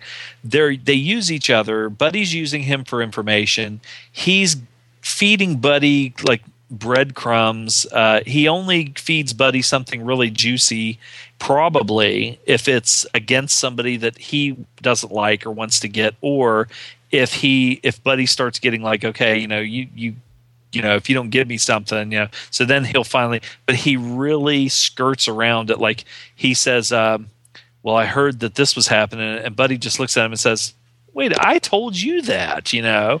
Oh well yeah I, I meant to say you know this or that or you know i'm working on something for you. Well what do you well you know i'm i'm he just kind of he doesn't really want to give him up but uh, or give him too much.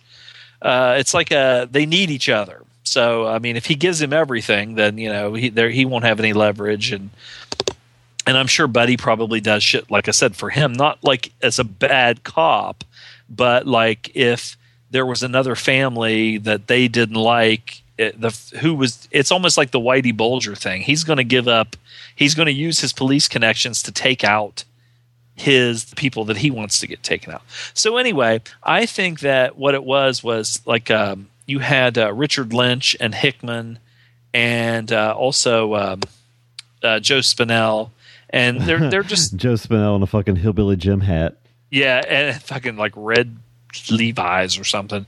But those guys are when I say low level, they are really they're just low level criminals. They're they're vicious, they're uh, they're dangerous, but they're they're not the guys like Lo Bianca is wearing like a cashmere coat, dressed to the nines, and he does have a toupee on because if you watch uh, the Honeymoon Killers, uh, yeah, Tony Lo Bianca was had a had a widow's peak that went started uh, you know pretty damn far back, and and he's got he's got this like once I saw that, I was like, I, every time I see him in something now, I'm like, that's a fucking rug, you know. Um, but so those guys are being they they have that scam, but they are also um, they're being led and they're being told what to do by somebody. Uh, I was confused about who these people were. well, I mean, Lo Bianca is the the mastermind. Right. Well, yeah, but then you then they have these other guys those- that they have this whole list, and I was just confused. Like, who are these fucking people? Well, the list, the, like like that uh, that Buddy carries around in that little thing with the Mhm. pictures and all the Yeah, stuff, yeah, yeah. are people that um, Lo Bianca has fed to him. That, Those Oh. are the guys he's going after. Okay, That's okay. why when he's in that diner, and he and um, they went the the one uh, mafia guy gets kidnapped, and then something goes wrong, and he ends up in the hospital, and and Buddy is in there trying to say, you know, he's like, "What happened? Who did this to you, or whatever?" And they go and when they go to the one mafia guy's house, and they basically break in, and he says, you know, who's doing this stuff? And the guy gives him a list of names. Well, then when he's in the diner and he's got that list of names, he takes that this like little small like leather satchel thing out. Almost looks like a big wallet or something, and it's got a flip thing through it with pictures and information. and he starts flipping through it, and every name on that list is are people that Lo Bianca had are, are in his little book thing. That's funny. I've se- I've seen this twice now, and I've I've I know I've realized I've seen you know I know the exact Mm. scene you're talking about. And it's, it's never clicked. but that but that's what the the whole thing is Lo Bianca wants he's he's not the top guy he's ambitious and he wants to be more than he is and he's smart so he's using Buddy his friend uh kind of sort of like Buddy thinks he's using him but he's using Buddy I think Buddy knows that. He knows that he's he's he's shady. Because I mean, everybody's got friends. I have friends now that are fucking shady. Um, but and I know they are. So I, I you know I know I, I like him in some ways, but in some ways I wouldn't trust him as far as I can fucking throw him. But um, Lynch and Spinell and um, Hickman are like I said, they're like low level kind of street thugs. They're they're more like you know you can tell by the way they dress. You know they don't have the manicured haircuts. Uh, Lynch has like a fucking flannel shirt and a kind of a shitty suit. You know he wears like a vest and a suit, like a three piece well, he wears like a vest from a three piece suit and a pair of dress pants and dress shoes, but he's got like a goddamn flannel shirt like a lumberjack would wear with uh with long johns on underneath, and he's working down at this at the this dock and he's like chopping firewood with the hatchet and stuff. So he's kind of like just like a they're low level criminals. They're street uh, thug kind of guys, or maybe you know professional professional robbers, and um, they would be like uh, uh, um, in the mafia when they would say, you know, this guy. They always said, you know, if you said he's a friend of ours, uh, that there's one thing where they would say uh, he's a friend of, of of ours, and that means that they're actually uh, part of the mafia. But then if you say he's he's or he's our friend means he's part of the mafia. But if he's a friend of ours, that means that they're just kind of like uh, hangers on. It would be like uh, Henry Hill in Goodfellas. He was he wasn't a full blooded Italian, so he could never be in the mafia. But he was you know Irish Italian, and he was a he was a, a, guy on the street that worked for them, you know, or a hanger on Right, or right, something right. like that. So anyway, that's the and. Uh, I think Lo Bianca is ambitious, and he's doing this, making a you know they're they're making a shitload of money. They're like saying, okay, we'll we'll only um, uh, let this guy go for a hundred thousand dollars, and that's what one of the mobs is. You know, as long as this keeps working, and and we keep giving them the money, and they let the guy go, they're not going to quit. They're going to keep doing it because they're just making money. Because and they, he even says, "Wouldn't you?" That's what we would do too. Um, but um, the one thing is throughout the movie, you're not sure what the connection is. Um, like I, I kind of gave a spoiler when I said you know with Lo Bianca or whatever with the thing, but I mean you kind of almost have to because we're sitting here saying you you know you're saying well who's doing what Yeah, you're yeah. confused. So I was just telling, but um, um, they they the one thing that they're in the cops are involved because like I said, Lo Bianca is friends with Roy Scheider and he's kind of telling him, okay, this is going to happen or that's going to happen or whatever. But they're also they're they're they get indirectly kind of fucked up in the movie because when Hickman and Lynch kidnap these guys, they approach them as cops. They show the guy a badge and say, you know, police, you know, we're taking you in for questioning. Right, right. So when the guys get released, they say these two cops fucking pigs. And when you look at like French Connection, Prince of the City, or the one with uh, Denzel Washington, American uh, Gangster, The American Gangster. uh, uh, some of these guys are the cops are a bit crooked you know. They're taking from the criminals and using the money. They're taking the drugs and and giving the drugs to their to their snitches. They're taking like if they get a hundred thousand dollars uh f- they stop something and they they find a hundred thousand dollars they take you know 50, 25,000 or 50,000 of it put it in their pockets and spread it around and only turn in a certain amount so the cops aren't all exactly straight so when these mafia guys get kidnapped by cop who they think are cops, the guy show them a badge, they're dressed in suits, throw them in a car, kidnap them.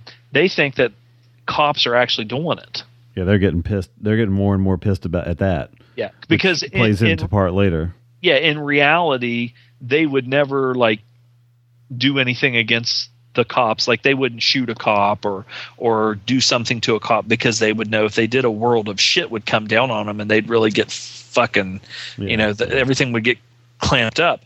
So when they start thinking that the cops are doing this then the actual the actual cops don't know any of this shit. They don't even know anything's going on. And so then the kid gloves come off and some shit you know some shit happens but anyway Bill Hickman. Uh, one of the reasons we picked this movie, and the other movie was Bill Hickman.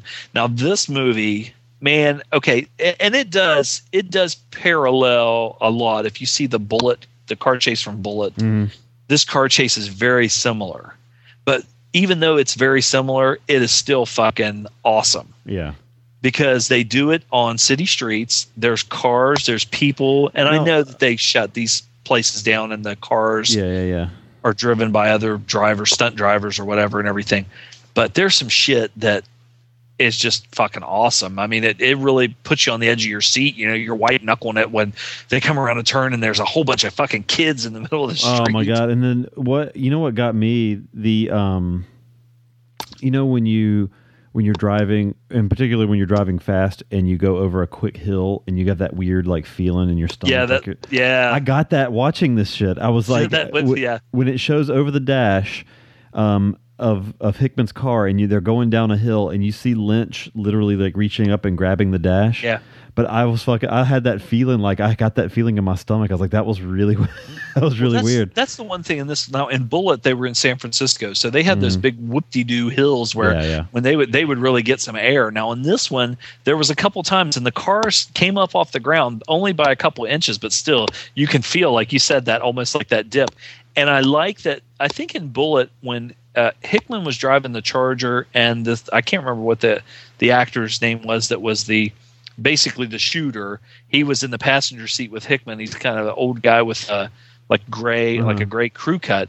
Neither one of them really react to anything. They're just like stone faced, and even when they're going through all this stuff in this movie, like you said, when when they're going over these bumps and crashing into stuff and everything. Lynch is like, you know, fucking hanging on. He's like, Jesus Christ, you know. So, so it gives it more of an effect. There's one part in the car chase scene that just fucking amazed me, and they had to have timed this out just perfectly. Is when um, they're they're flying down the road and there's all these parked cars, and this guy, it was an old because they don't make them anymore. It was they Volkswagen used to make a little. It was like a little like almost like a little station wagon. Uh, it wasn't shaped like a beetle. Like back then, they just had the beetle, but then and then they had a Karmann Ghia, which was a uh, like a little two seater. Yeah. But then they had this thing, which was kind of more like a little. It looked almost like a little uh, station wagon kind of a deal, and it's red. And this guy fucking when they're going by opens his goddamn car door, and they fucking hit that goddamn car door. And I mean, it was all real because that shit came flying off. I'm surprised it didn't kill somebody. It smashed his, the the. I don't know what kind of car that was he was driving, but it totally smashed the headlight of it. I mean, you could tell it hit pretty hard. Yeah, and another thing too is uh, like in Bullitt. Okay, uh, you know the one car was a was a black Charger, and the other car was a uh, was a uh, that McQueen was driving was a was a uh, Mustang. Now in this one, they're they're more realistic cars. Yeah. it's like a, a pon- like a um, Scheider was driving. I think it was like a Pontiac something. I thought it was. It looked like almost like a Chevelle, but it was some kind of a, a Pontiac Ventura, 1973 Pontiac Ventura, and uh, and um, the other, the one that um, Hickman was driving was like a this big boat. It was like a big four door, you know, whatever. Um, but now I also like the part where um, when they're going down the road and they they go across like I don't know if it's Brooklyn Bridge or whatever, but they go across one of the bridges and they get out on like the highway, and and there's a a um, a bus. And it was pretty cool because it, it was. It, I thought, you know, this is kind of a cool tactic, because Hickman gets up in front of the bus and then gets right in front of it and just slows down. So when I almost said McQueen, when Roy Scheider He's like hiding. yeah, you can't even see it. And and Lynch gets there, and, and as soon as Scheider just starts inching up, Lynch pulls out that shotgun, and Scheider's like, Jesus Christ, you know. That, that fucking shotgun was crazy. Like they, you know, did you see? No, you didn't see Killing Them Softly. Not yet. There's kind of a joke in it about this shotgun that's like cut off so short. He's like, "You're gonna fucking kill everybody in the room," but that, Yeah, that- that- I it's mean- like that. I mean, in the one in, in killing them softly, you can actually see the shell sticking out of the end of it. It's so short, but What's uh, the point of the barrel then? You know. yeah, yeah. well just to hold the shell but um there there was there was one scene at the beginning the the scene in the um just to kind of set up what kind of unit that Scheider has in the antique store or furniture store or whatever that was kind of cool you know how they how they did everything That guy, the the big black guy that was carrying the water, he was. Uh, I looked at I looked him up. His name's Jerry Leon. He was actually a real like in New York City detective, and this was his like only movie ever. yeah he was a big dude I- it- and the reason I looked him up, I was like, God, that guy can't act worth shit. And then that, that's why he wasn't an actor. he he did one one episode of Kojak and he played Jumbo real stretch Uh, there. but most of the other guys, with the, with the exception of uh, you know, and Richard Lynch just has such a he has such a presence. I mean, the guy, Mm-hmm. but uh, you know, was just awesome at playing a villain because he's just kind of he had the blonde hair, but he's kind of creepy looking. He looks kind of like a lizard with his with his Yeah. facial scars and stuff. But he he was he was awesome. Uh, and like you said, Hickman in this one, he does it's it's uh it's similar to Bullitt. Uh, he's you know a little bit older, but he doesn't say goddamn shit Yeah. most of the time. But he still has a presence. He's a big dude, and you know uh, he's he, you could tell he's somebody that you know you wouldn't want to fuck with. Now Spinell looks just like Spinell always looked. He He's a little looks- skinnier than you used to you Yeah. used to seeing him, but that was about it. And I like the part where uh where uh, and I still I almost said McQueen again because even Buddy when he takes his uh takes his coat off he's got like the the black turtleneck like McQueen did in Bullitt with the with the shoulder holster instead of carrying his gun around in a towel. Um, dude, His eight inch barreled. what the hell were they thinking carrying that thing around in the towel? Like people would know you got this towel. You know, it's like it was just dumb. Uh, uh, but when Spin when Scheider was going to interrogate Spinell, and I was like, oh shit, and that that just kind of told you how like cops were back in the day because Spinell's like, listen, and it was almost like an Eddie Coyle moment. He holds his hands up and he goes, you know, I've been here before, and I talked then, and like they had broke his fingers or whatever or Yeah. something. And I like when uh, Spinell, um, when Scheider figures out what's going on, and he kind of basically sets up what's going to happen. Um, he uh, and, and Spinell gets they let Spinell out of the out of jail, and he comes home. And at first, I hadn't seen this in a while. I forgot. I was like, "Who the fuck is that?" There's who the fuck's that guy sitting there in Spinell's house? And it was you know? Yeah, and he just like, cool. hey, shh. yeah.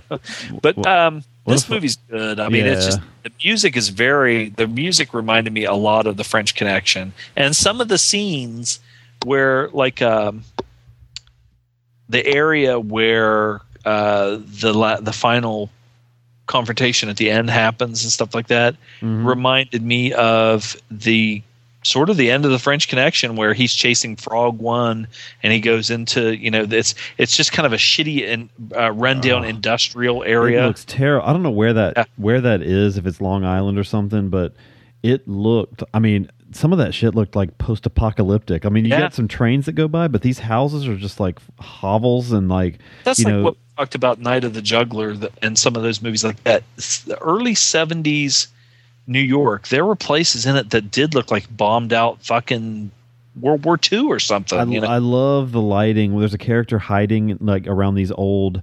I don't know what to call them. I called them in my notes. I called them ice sheds. I don't know what these Yeah. things were, but I love the lighting in that where you kind of see somebody hiding in there. But the what the hell were those things? They- I don't know. It had the big sign like when you go to the convenience store and you buy the big bags of ice. Uh-huh, But there was like eight of them right beside each other.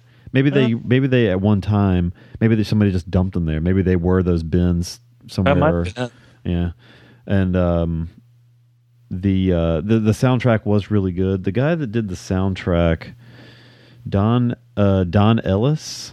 Mhm. Um, I looked it up because they, they've released that uh, his soundtrack along with a movie called The Verdict, which I haven't seen. But um, it was almost like horror movie at times. Yeah. Um, I thought it was really good. He was a Don Ellis. Apparently, was a Oh, he was a jazz trumpeter, drummer, composer, and band leader. Oh, and he did the he did the score to the French Connection too. So Yeah, I was gonna say it sounds very similar. You know, Um, so yeah, he, it was kind of it was very, I mean, avant-garde jazzy kind of, but it, it, it sounded weird at times. I liked it. It was really good. Um, there, there, there's not a ton of there's there's certain stretches of this movie where there's not a ton of action, but it's still it always feels quickly paced somehow. You know, even when the guys are just talking, it's still like, you know, you you, don't feel like the movie's just weighing down on you or anything like that. Um, yeah, that that scene in the uh, antique shop was pretty funny because Scheider kept he was just a, just an asshole. Like he just kept Yeah. oh whoops like mo- knocking shit over. it's big baboon. How dare you? So even like slap the guy with his gloves. Yeah, like a, like yeah. a rich person would be like, God, yeah. ah." um, the um, And of course, like the the the the rich, you know, the the store owners are, are, you know, uh, no matter what happened, they were standing right there. No matter what happened, they're the the rich guy who was being portrayed by Scheider. They're always going to take his side over the big black, you know, uh, Yeah, uh, the- the working class guy. guy, yeah. Now the uh, I don't I, I didn't catch his name, but um, Scheider goes to somebody's house to kind of ask him some uh, questions by sticking a snub nosed pistol in his nose. But motherfucker. that dude had the fucking gummiest face I'd seen in a long time. Like, man, his like Scheider would stick that gun in his nose, and that dude's face was just like bending, like uh, completely around, like a rubber mask. It was nuts. Gummy face. He, He was really like, um, oh, what the elongated man? Oh or god, yeah, plastic- plastic man. Reed Richards' face that guy had. Yeah. Um, but you know, I like this movie a lot. I, you know, you you kind of covered all the points. I mean, I, I kind of jumped in there, so uh, I guess we can get It does say that uh, Sonny Grosso was a technical advisor. Oh, I, cool. I, I knew that because, like I said, I mean, uh, I looked up his name. He did something with Pee Wee's Playhouse. What the fuck was that? what the hell would he have, would have done? well, I, guess think it's, it says that he uh, he must uh, have you know, into producing or something. He did. Uh, It's uh, he was a New York uh, City uh, police officer uh, when his experiences with his partner Eddie Egan during the early '60s became the basis of the French Connection. He had a bit part in the film with Egan. Uh, he later appeared in two more features. Uh, he became uh, close friends with legendary William Friedkin. Um, in New York, he worked in several specialized units, among them the Narcotics Bureau, Vice Unit, Organized Crime and Homicide, and um, He was a producer on Pee Wee's Playhouse. he was produced. Yeah, they said that he he got into producing. You know, just from you know being in uh, connected to French Connection, uh, probably for Friedkin. You know, yeah. it had something. I thought it said he had something to do with uh, cruising. Yeah.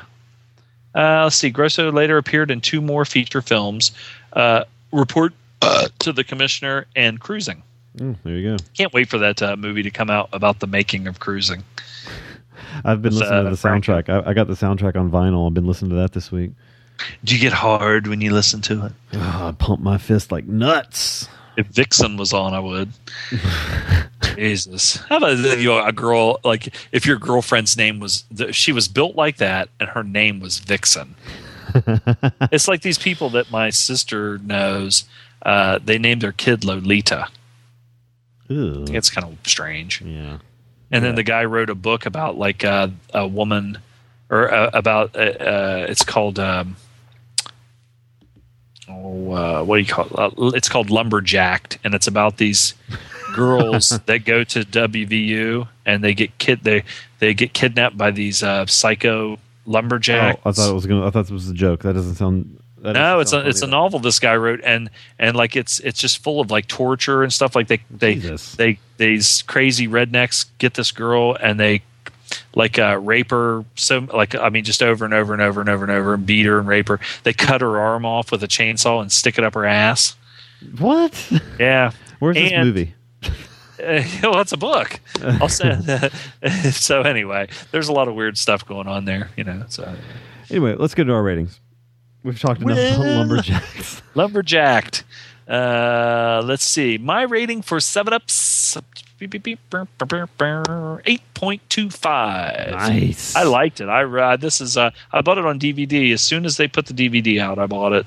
Uh, it's great. It's a really good movie. Well I- done. I'm there with you. I give it an eight. Um, and I'm surprised that Philip uh, uh, D'Antoni. I mean, he really didn't do anything else. He was As far he was producer. He didn't yeah, direct. yeah, yeah. This is the only thing he directed, I think.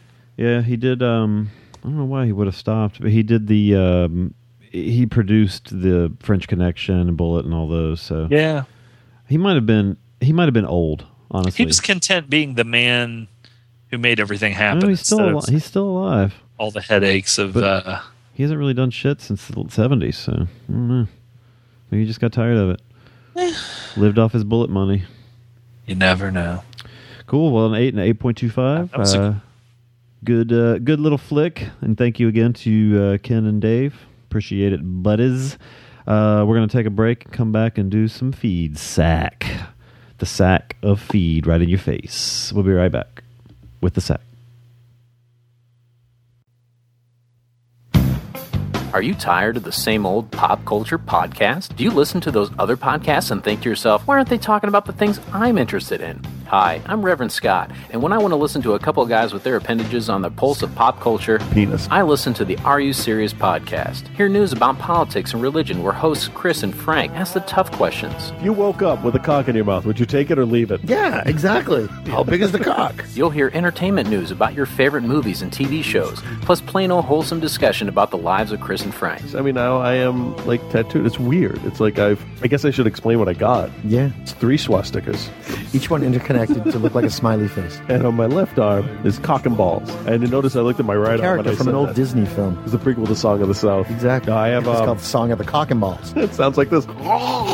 So when you think pop culture podcast, remember this. What's that thing between the dick and the asshole? The Are You Serious podcast on iTunes or areyouseriouspodcast.com.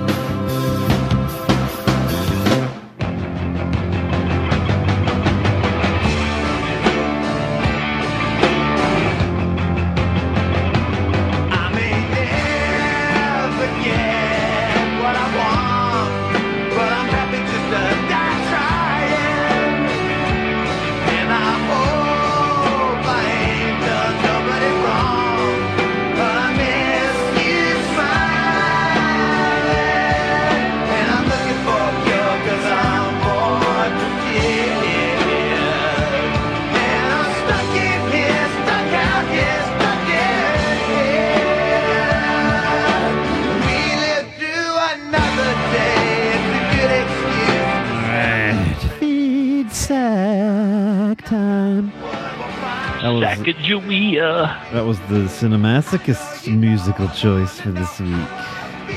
Yeah. Speaking of the Cinemasochist, let me pause the goddamn music. Yeah, maybe it'll maybe it'll just start when I start playing voicemail. Let's see what happens here. Ooh, nice, nice fade. Steven Seagal. Oh, it's Steven Seagal. ever Excuse hear me. you bad mouthing me on your show again, I'm gonna break your fucking fingers. Because I can do that. It doesn't matter that I picked up weight lately, because I can still break your fucking fingers, sad or not.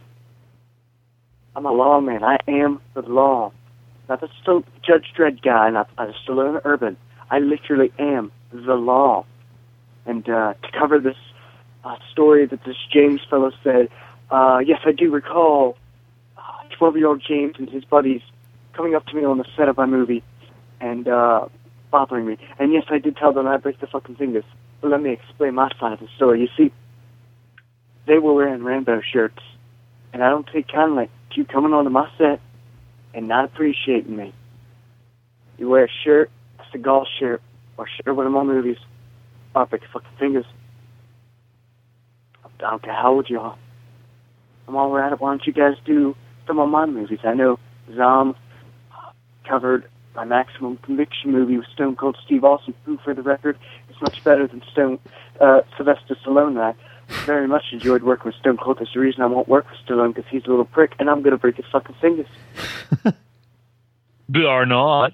Anyway, why don't you guys review some of my movies? All right, I'm, I'm, why We should do have some to be Seagal. I got nothing against Dolph Lundgren, but I'm better than Dolph Lundgren. I'll break his fucking fingers. Right, I am your gold. I am Magnificent Silva. fat Right, I bastard. Silva in that movie. I, I don't remember the title of the movie. I don't need to remember my movie titles. All right, I'm in them. I do it. It goes out. That's all that matters. If the end result is always the same, I'm gonna break a motherfucker's fingers, and it makes money. All right. So, uh, review some of my movies, or I'll break your fucking fingers. Yeah, maybe next week. Uh, so Thanks, Fabian. Thanks, thanks, Fabian. Um, the uh, yeah. All right, we got a voicemail from a newly uh, MP3 recorded er, person thing. He got a new recorder. He's going to start sending us more stuff, maybe. Silver and gold, Miss Honey. It's James here from Australia. How you going, lads? Uh, I just wanted to call in and say how fucking awesome it was to hear all those entries in the karaoke competition last week. Considering the week before, I thought it had died in the water and no one was sending anything in. I just This show's I dead in the water. Just tooling up and getting ready for the Like a push. turd. But yeah, it was Like good a- to hear from when you forgot to flush, It's just fluffy. Thing, and, uh, must be pretty hard to sing a song with that accent. And uh, and Paul Paul's video entry on um, Facebook was something else entirely. He's got some fucking cojones, that boy.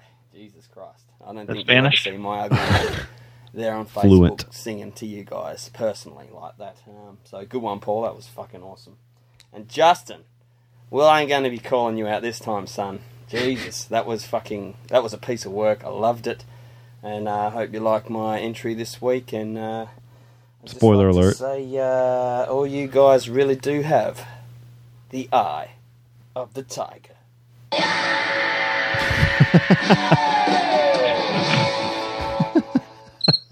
Yeah. Yeah. So that's where that little thing went. yes. All right. Here's James. Here's James' entry. Oh, Jesus. To Eye of the Tiger.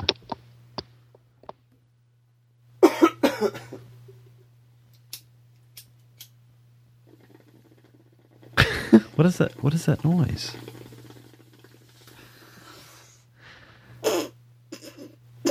I don't get it.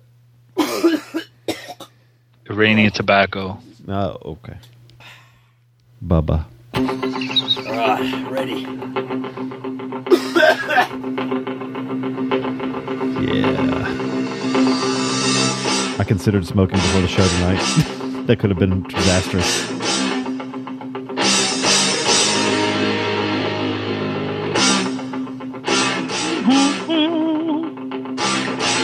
I've been singing this fucking song all week. I know, me too. Plugging people's names in and shit.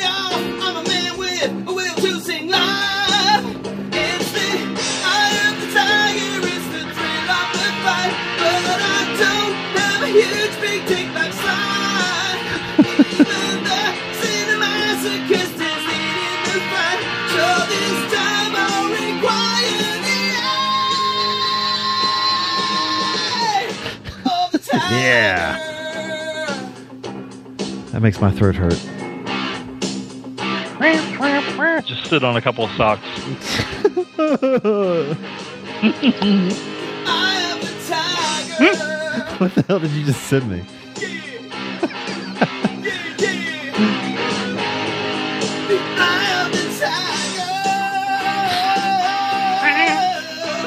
Damn. Ow. yeah. Awesome. Oh, what? I don't know what he said.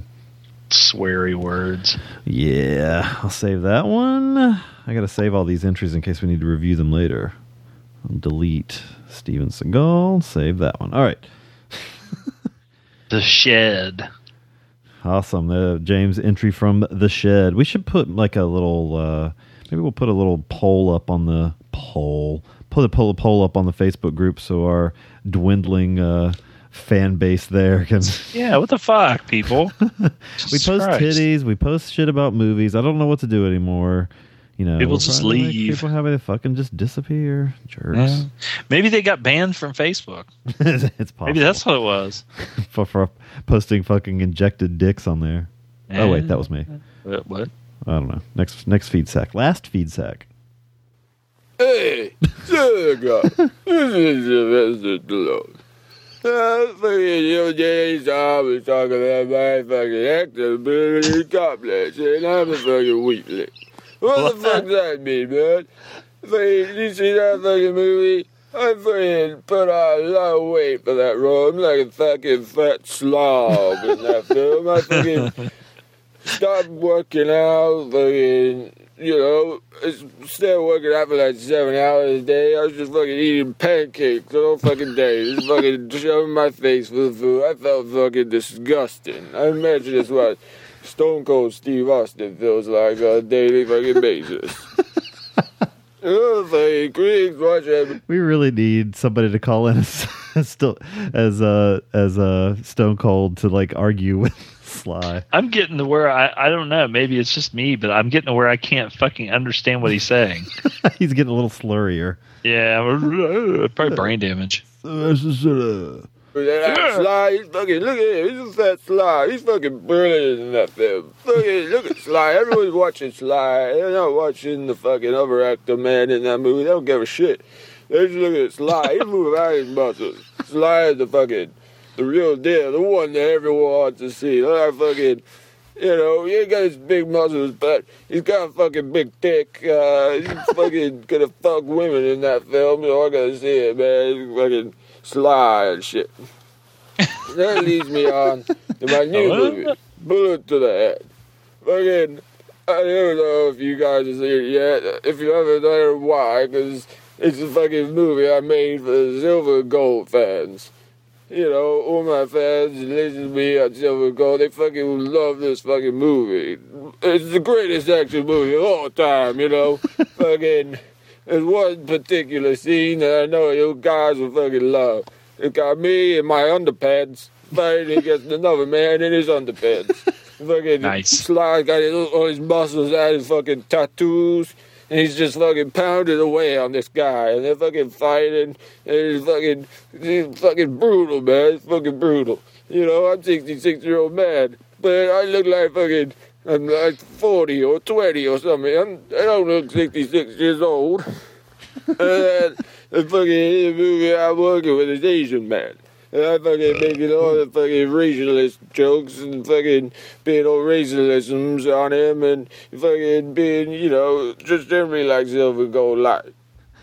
I talk about fucking fortune cookies and fucking martial arts and tiger fucking pills and like all sorts of shit. But you know, that's just a character. That's not me. That's not Sly in real life. You know, fucking the Chinese women, Japanese, Taiwanese, fucking all the Asian women. I just fuck all of them. You know, I fucking love all the different women. And that leads me on to my next point. Is this movie's got a lot of fucking big juicy titties in it. Fucking, I spend most of my time just fucking, when I wasn't acting, just jerking off. And fucking a lot of beautiful fucking juicy titties, man. Fucking, oh, you guys fucking watch how you get a big fucking boat. I just fucking start jerking it off and looking at Sly in his underpants, and then the fucking. The fucking oh sorry I got a bit wind. Oh, oh. Oh, fucking big old juicy titties and fucking just fucking doing a big jizz everywhere. It's fucking oh man, fucking yeah, I'm just getting worked up thinking about it. Fucking those fucking lovely fucking juicy titties, man. Fucking it's beautiful. It's larger than man. It's fucking a lot of titties in that movie. So yeah, fucking put it to the head. You should still a goat fans. I fucking love this movie. It's the fucking it's the fucking greatest action movie of all time, guaranteed. Until- It's, uh, until fucking Expendables Sly 3. said so. You know, don't fuck fuck that Stone Cold. Sly said so. I'm Sly. I got a big dick. I got fucking brilliant movies. Fucking ghost here. Yeah. Ugh. Ugh. What a way to wrap it up. oh, somebody watched Exiled. Hmm. I watched Exiled. Did we review that? Somebody reviewed it. We did. Maybe we did. Uh, speaking of Johnnie To, so next week on the show, a thank you to everyone that fed us back, fed us It's some the, sack. It's almost like inspired by the picture of the mutilated toenail. yeah. Uh, so next week we're doing a French man having his vengeance double feature. I know it's a little specific. Uh, we're doing a Johnnie To film, as I just mentioned. Um, this is 2009's Vengeance, starring Johnny Hallyday, who looks like shit, but is yeah. Mr. Plastic Face, his eyeballs are fucking weird, dude. Um, and we're going to do a movie from 1975, um, which actually has the uh, he plays the uh, the he's the male lead in uh, Michael Haneke's new movie Amour. Um, but this is 1975's uh, L'Agression or L'Agression or the you know what's the English name? Act of Aggression.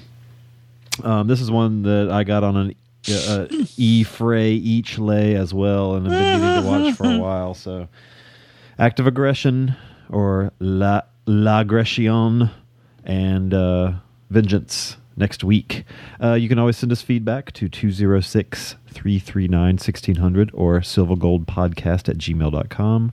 Uh, find us on iTunes and silvaandgold.com and join our Facebook group or leave our Facebook group at facebook.com slash group slash silva and gold. Gold. Yeah. Dig it. I am fucking going to bed. I'm going on, let's see. I've been up for 18 hours. Nice. Yay! Yay, it's time to sleep. Um so, wait, 19 hours I've been up. Awesome.